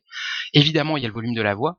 Si vous parlez si vous faites soudainement euh, euh, parler au contraire, vous commencez à hurler ou à, parler vraiment fort ou d'un volume euh, à- je sais pas, un ton tout à fait euh, régulier, ça va avoir un effet. Le débit, le rythme, si je commence à parler très vite et que je, et que voilà, je, je vais pas très bien comprendre, si vous prenez, je sais pas, la scène de Snatch, où ils arrivent chez les, chez les gitans, euh, si vous commencez à parler comme ça par rapport à un moment où vous allez parler plutôt comme euh, un Suisse, euh, dans l'image d'épinal du Suisse, hein, je suis pas en train de dire que tous les Suisses Oui, oui. parlent lentement, ou que voilà, bah, forcément, euh, donc sur, sur ce débit, ce rythme, ça va avoir un impact. Si vous jouez sur le ton, euh, le ton que vous allez utiliser, les silences que vous allez ménager. Si le MJ soudainement il joue un PNJ et qu'il ménage des silences entre deux phrases, il se passe 10 secondes, euh, il y a de fortes chances que vous allez encore plus renforcer euh, l'écoute des joueurs. Euh, voilà. Après, si il y a des joueurs qui sont pas intéressés, au contraire, ça va les dissiper plus. Vous pouvez jouer aussi euh, sur les éventuels accents ou les tics de langage ou les bruits. Euh, si vous commencez, le gars, il s'énerve, il commence à en avoir marre, il tapote sur la table ou je ne sais quoi d'autre. Donc c'est, on peut quand même faire un peu de sonore par le micro. Faut juste que ce soit pas trop loin du micro, mais on peut le faire. Ou euh, à dose homéopathique, on peut utiliser euh, éventuellement un logiciel comme euh, MorphVox qui peut éventuellement euh, modifier, vous faire une voix de robot ou une voix de femme. Alors, c'est pas encore, c'est pas toujours top. Hein. Faire une voix de femme, par exemple, ça rend pas tellement bien. Une voix de robot ou de monstre, ça rend très très bien. Mais là, par contre, faut vraiment l'utiliser à dose homéopathique parce que sinon, ça va devenir le running gag et, et les joueurs Oui, vont sinon ça fait un peu, euh, ça fait un peu Nullbug. Exactement. Faut pas faut pas tomber dans ce travers-là. Je pense que faut, si ça peut renforcer l'ambiance, euh, très bien. Si vous pensez que l'ambiance elle va pas, elle va en pâtir, ça sert à rien d'utiliser. Après voilà. Euh, donc euh, après euh, pour rester sur le bon là on a on, a abordé la voix plutôt côté joueur côté meneur de jeu maintenant on va plutôt regarder le côté joueur parce que le joueur il va falloir quand même qu'il ait un petit peu de discipline euh, comme euh, les animateurs de radio rolliste qui enregistrent à distance euh, et qui ne qui sont pas toujours quoi. On essaie de faire du mieux qu'on peut pour pas se couper la parole, pour savoir quand est-ce que c'est au tour de qui de parler. Euh, c'est un peu la même chose sur donc il faut de la discipline. C'est important. Parce que sinon, bah, si on si, si on n'est pas discipliné, on peut rapidement euh, se retrouver un peu embêté à la table euh, parce que euh, je sais pas au hasard vous avez des joueurs qui sont pas proactifs comme je disais pour le brainstorm si vous devez leur tirer verre du nez et que du coup il y a des blancs monumentaux dans toute la sur, pendant tout le de la partie votre partie Ça ramollit le, ça ramollit la partie. ah bah ouais ouais clairement. Donc ça veut dire aussi euh, par ailleurs que euh, du fait que les joueurs doivent être disciplinés, le meneur de jeu doit l'être aussi et il doit être surtout vigilant dans sa répartition du temps de projecteur pour les joueurs. Parce que comme euh, imaginons que ça fait euh, vous êtes lancé dans une impro euh, avec euh, avec Robert euh, sur un- une course poursuite piétonne dans un jeu de flic et, et ça va dans tous les sens et puis ça dure 20 minutes vous en rendez pas compte parce que la table virtuelle imaginons que ce soit un truc très technique et ça a pris vachement de temps ou un combat voilà et vous n'êtes pas rendu compte qu'il s'est passé 20 minutes pendant ce temps les autres ils faisaient quoi? Et vous avez bah, vous n'avez pas fait attention qu'il s'est passé 20 minutes parce que vous n'avez pas une horloge devant vous, en tout cas vous la regardez pas forcément, et il est possible que les autres joueurs vous en ayez perdu en route, qu'ils soient complètement dissipés, qu'ils aient perdu euh, complètement, et là pour le coup ils seront ni concentrés ni à l'écoute. Donc là ça peut poser le problème et il va falloir donc être vigilant à ça. Parce que euh, le temps passe beaucoup plus vite pour le meneur en table virtuelle à cause de tous les paramètres qu'il a à gérer. Et évidemment, euh, c'est euh, ça peut être euh, c'est c'est pareil pour les joueurs, c'est-à-dire que le temps passe euh, quoi. C'est pas pas pareil pour les joueurs. Non, je dis une bêtise. C'est plutôt du coup comme ça passe beaucoup plus le temps passe beaucoup plus vite pour les MJ. Ben, pour les joueurs qui sont évidemment pas dans la scène, bah, le temps au contraire passe beaucoup plus lentement et seront plus à même à, à, à Ouais. s'écarter. Ou ça peut aussi vouloir dire, s'ils sont disciplinés vos joueurs, qui vont proposer des choses, qui vont participer à l'ambiance, à la description, vont proposer des alternatives. Faut pas qu'ils hésitent à être disciplinés dans le sens de on, co- on, on participe à une partie et même si on n'est pas dans la scène, on peut on, on peut aider. Mm. Ou on peut euh, faire intervenir étant, un piéton, euh, je sais pas, il y a un gars qui a Hey, qu'est-ce que tu fais toi? Tu m'as bousculé connard Et bref, et Ouais. se lancer dans un trip et le MJ peut rebondir dessus. Faut pas hésiter, je pense à ça. Mhm. Vraiment. Ouais, le, le, le, fait que les joueurs euh, soient proactifs, euh, mais je pense que c'est vraiment quelque chose qu'il faut euh, euh, qu'il faut indiquer en tant que MJ, par exemple, euh, aux, joueurs en début de partie, ou, et leur rappeler euh, et leur rappeler fréquemment que justement c'est ces ces temps morts pendant lesquels tu disais les, les pendant qu'on consacre 20 minutes à un joueur, les, les autres euh, peuvent faire quelque Ouais. chose. Bah, il y a le chat qui peuvent euh, envoyer aussi des messages au MJ pour dire Eh bonhomme, ça fait un peu 20 minutes qu'on se fait chier là. Euh, comme ça peut être participer à, à la partie tout simplement. Euh, Après, de toute façon, euh, si on regarde sur le, le- le côté euh, jeu en général, euh, si le MJ veut un indicateur sur euh, l'intérêt, si, si la sauce a prise ou pas dans sa partie, il a juste à Oui. mesurer la quantité de blanc qu'il y a dans sa, dans, dans les- entre les interventions des joueurs. S'il voit qu'il y a beaucoup de blanc dans sa partie, il y a de fortes chances qu'il soit que la sauce est pas prise et que euh, il fasse mal son boulot. Ou que les joueurs euh, sont Ouais. vraiment pas partants aussi hein, c'est pas toujours de la faute que du meneur hein. faut pas non plus déconner. Mhm. donc voilà. Donc justement venons-en à- au côté de l'ennui chez les joueurs en tout cas des temps morts.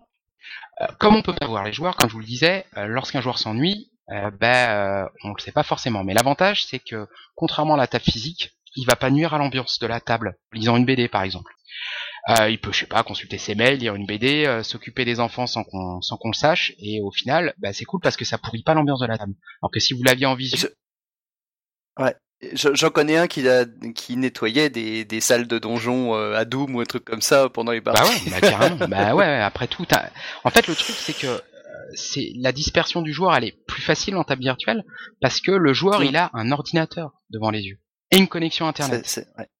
Certes, en plus, il peut même se lever, mais rien que ça déjà, il a potentiellement un- une alerte, une notification d'un mail qui vient d'arriver, un truc de, des réseaux sociaux, de machin, de choses. Donc, forcément, lorsque le joueur euh, n'est pas occupé, il peut trouver une occupation très facilement. Et il peut surtout, du coup, et puis s'ennuyer discrètement, donc il aurait, il aurait tort de s'en priver.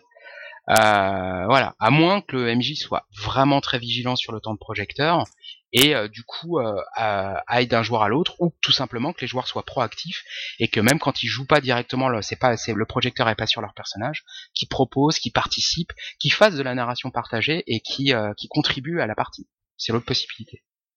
Parce que faut voir que euh, il y a plein de façons de contribuer au temps mort euh, de contribuer au jeu pendant les temps morts.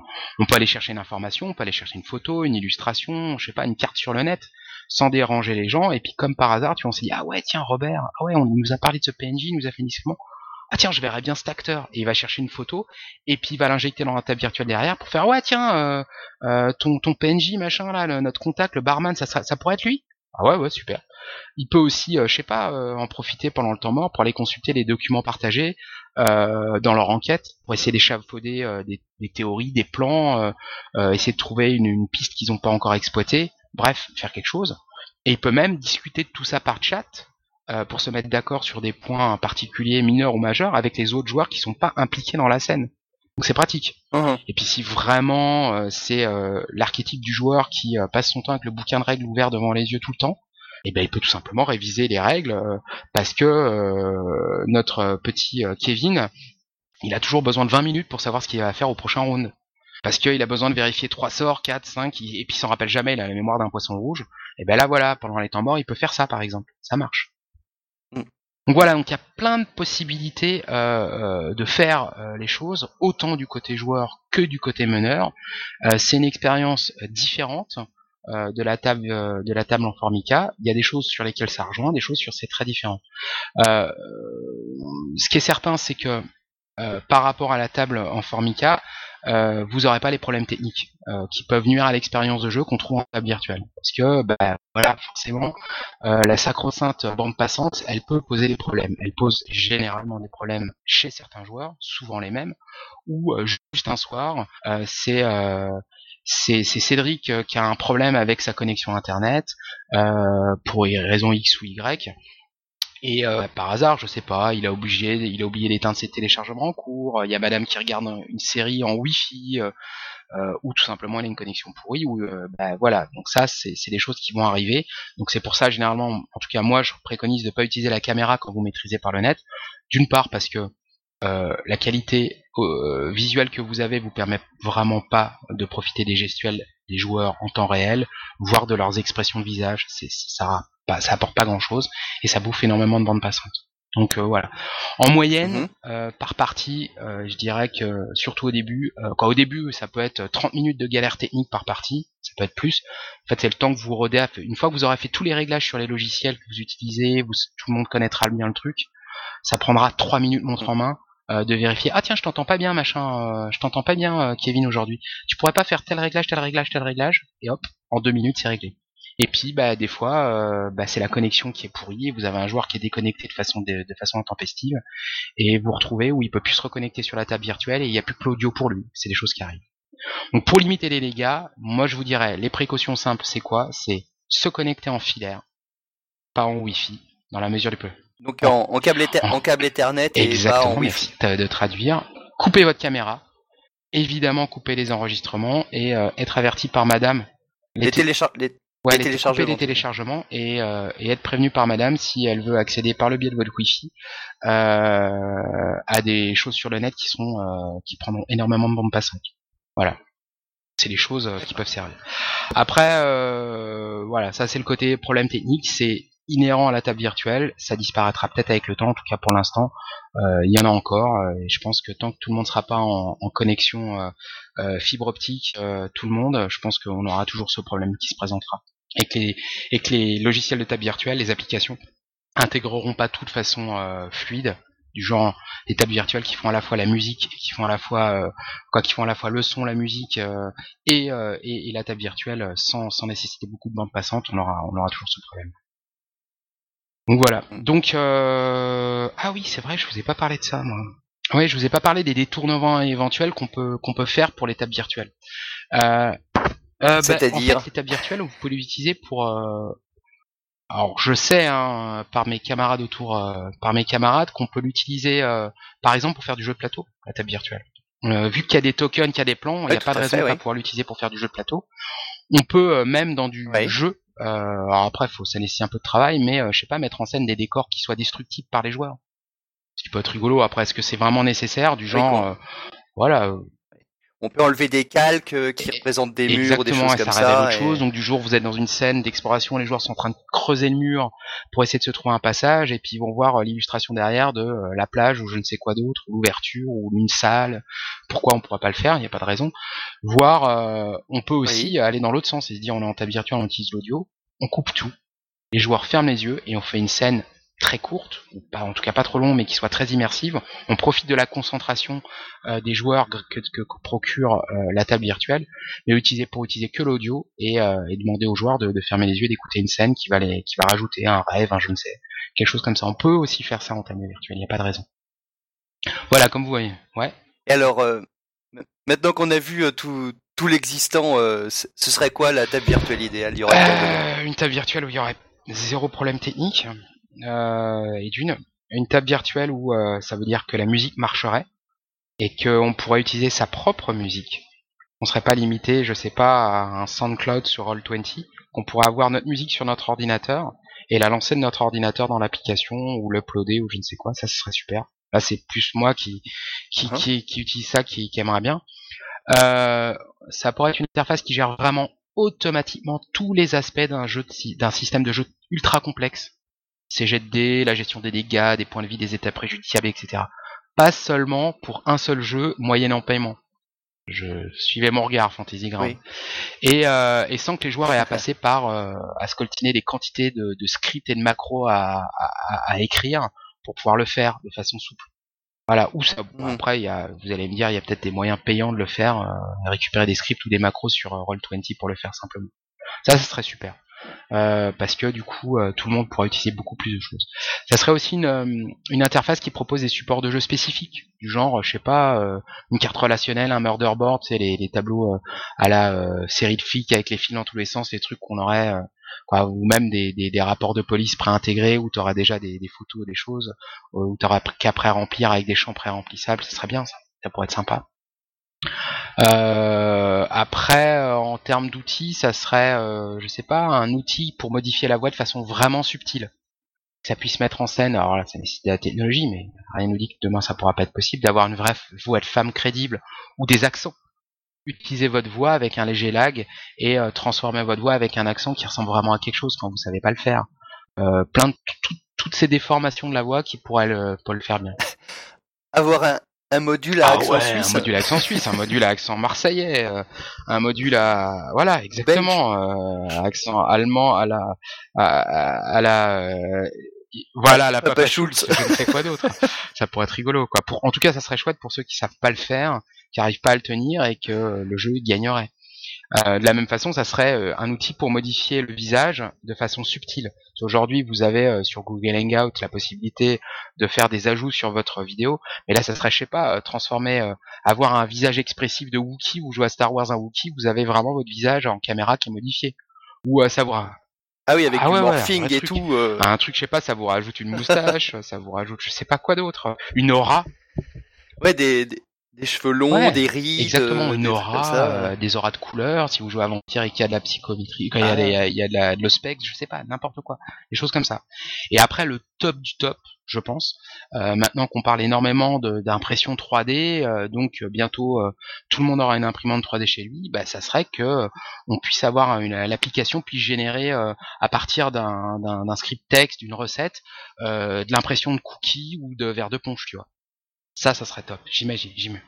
Ah, c'est vrai que ce serait effectivement l'idéal euh, de pouvoir faire euh, enfin euh, le numéro le numéro apéro euh, que l'on fait chaque année, mais pouvoir le faire en virtuel, ce serait Oh, encore mieux. en tout cas, disons que ça serait, ça serait peut-être pas aussi, forcément pas aussi bien, mais en tout cas, ça serait euh, mieux que pas euh, pouvoir partager le même punch ensemble ou les mêmes cookies préparés par une personne qui est une cuisinière hors pair ou je ne sais quoi d'autre. Donc ça, ça serait à mon avis top. quoi. Voilà, en tout cas, de, mon point de vue, ce qui serait bien qu'on trouve en table virtuelle plus tard, quand euh, la technologie sera développée. Après, euh, j'imagine que j'ai pas pensé à la moitié des choses, que mes camarades euh, voudraient compléter, déformer, dire le, dire à quel point j'ai dit des conneries. Mais c'est l'été, on les a séquestrés, on les a envoyés à l'autre bout du monde, on a fait en sorte que, donc logiquement, on devrait pas leur donner le droit de réponse, non hein? Rassure-moi, Cobal. Oh, on, ve- on verra ça dans les prochains numéros. Il y a, toujours une des possibilités. Bah voilà en tout cas pour euh, pour le ce segment table virtuel qui euh, de mon point de vue se conclut là. On en parlera peut-être dans dans les nouvelles rubriques euh, à l'occasion d'une nou- d'une nouvelle rubrique de Radio Rollist euh, parce que bah, vous en vous en entendrez bientôt de, de nouvelles et voilà et ma foi Cobal je, je dis mission accomplie de mon côté à toi de me dire si ça va et et si si j'ai à peu près fait le job comme dirait l'autre. Oui, tout à fait. C'était très bien. Je pense que le- ben, on a un bon aperçu de ce de, de comment on peut s'en servir et pour faire quoi. Euh, bah, Et c'était pas but. à poser des questions d'ailleurs euh, sur euh, sur la page du, Oui, du, tout à fait. du podcast, hein, sur la page de, l'é- de, de, de cette émission particulièrement. Euh, N'hésitez pas, tout Ouais. type de questions, on les réutilisera pour répondre dans de futures rubriques. Euh, dites à quel point je dis n'importe quoi, demandez de creuser un certain sujet ou un autre. Et d'ailleurs, ça pourrait très bien inspirer Sébastien pour euh, faire un, super carnet ludographique à l'occasion, euh, voilà, ou d'une rubrique un petit sujet sur une rubrique de Radio Rollist 2.0. Voilà. Eh bien, c'est parfait. c'est parfait. Merci. Bah, je pense qu'on va s'arrêter là. Merci à tous de nous avoir suivis et à la prochaine fois. Ciao. Ciao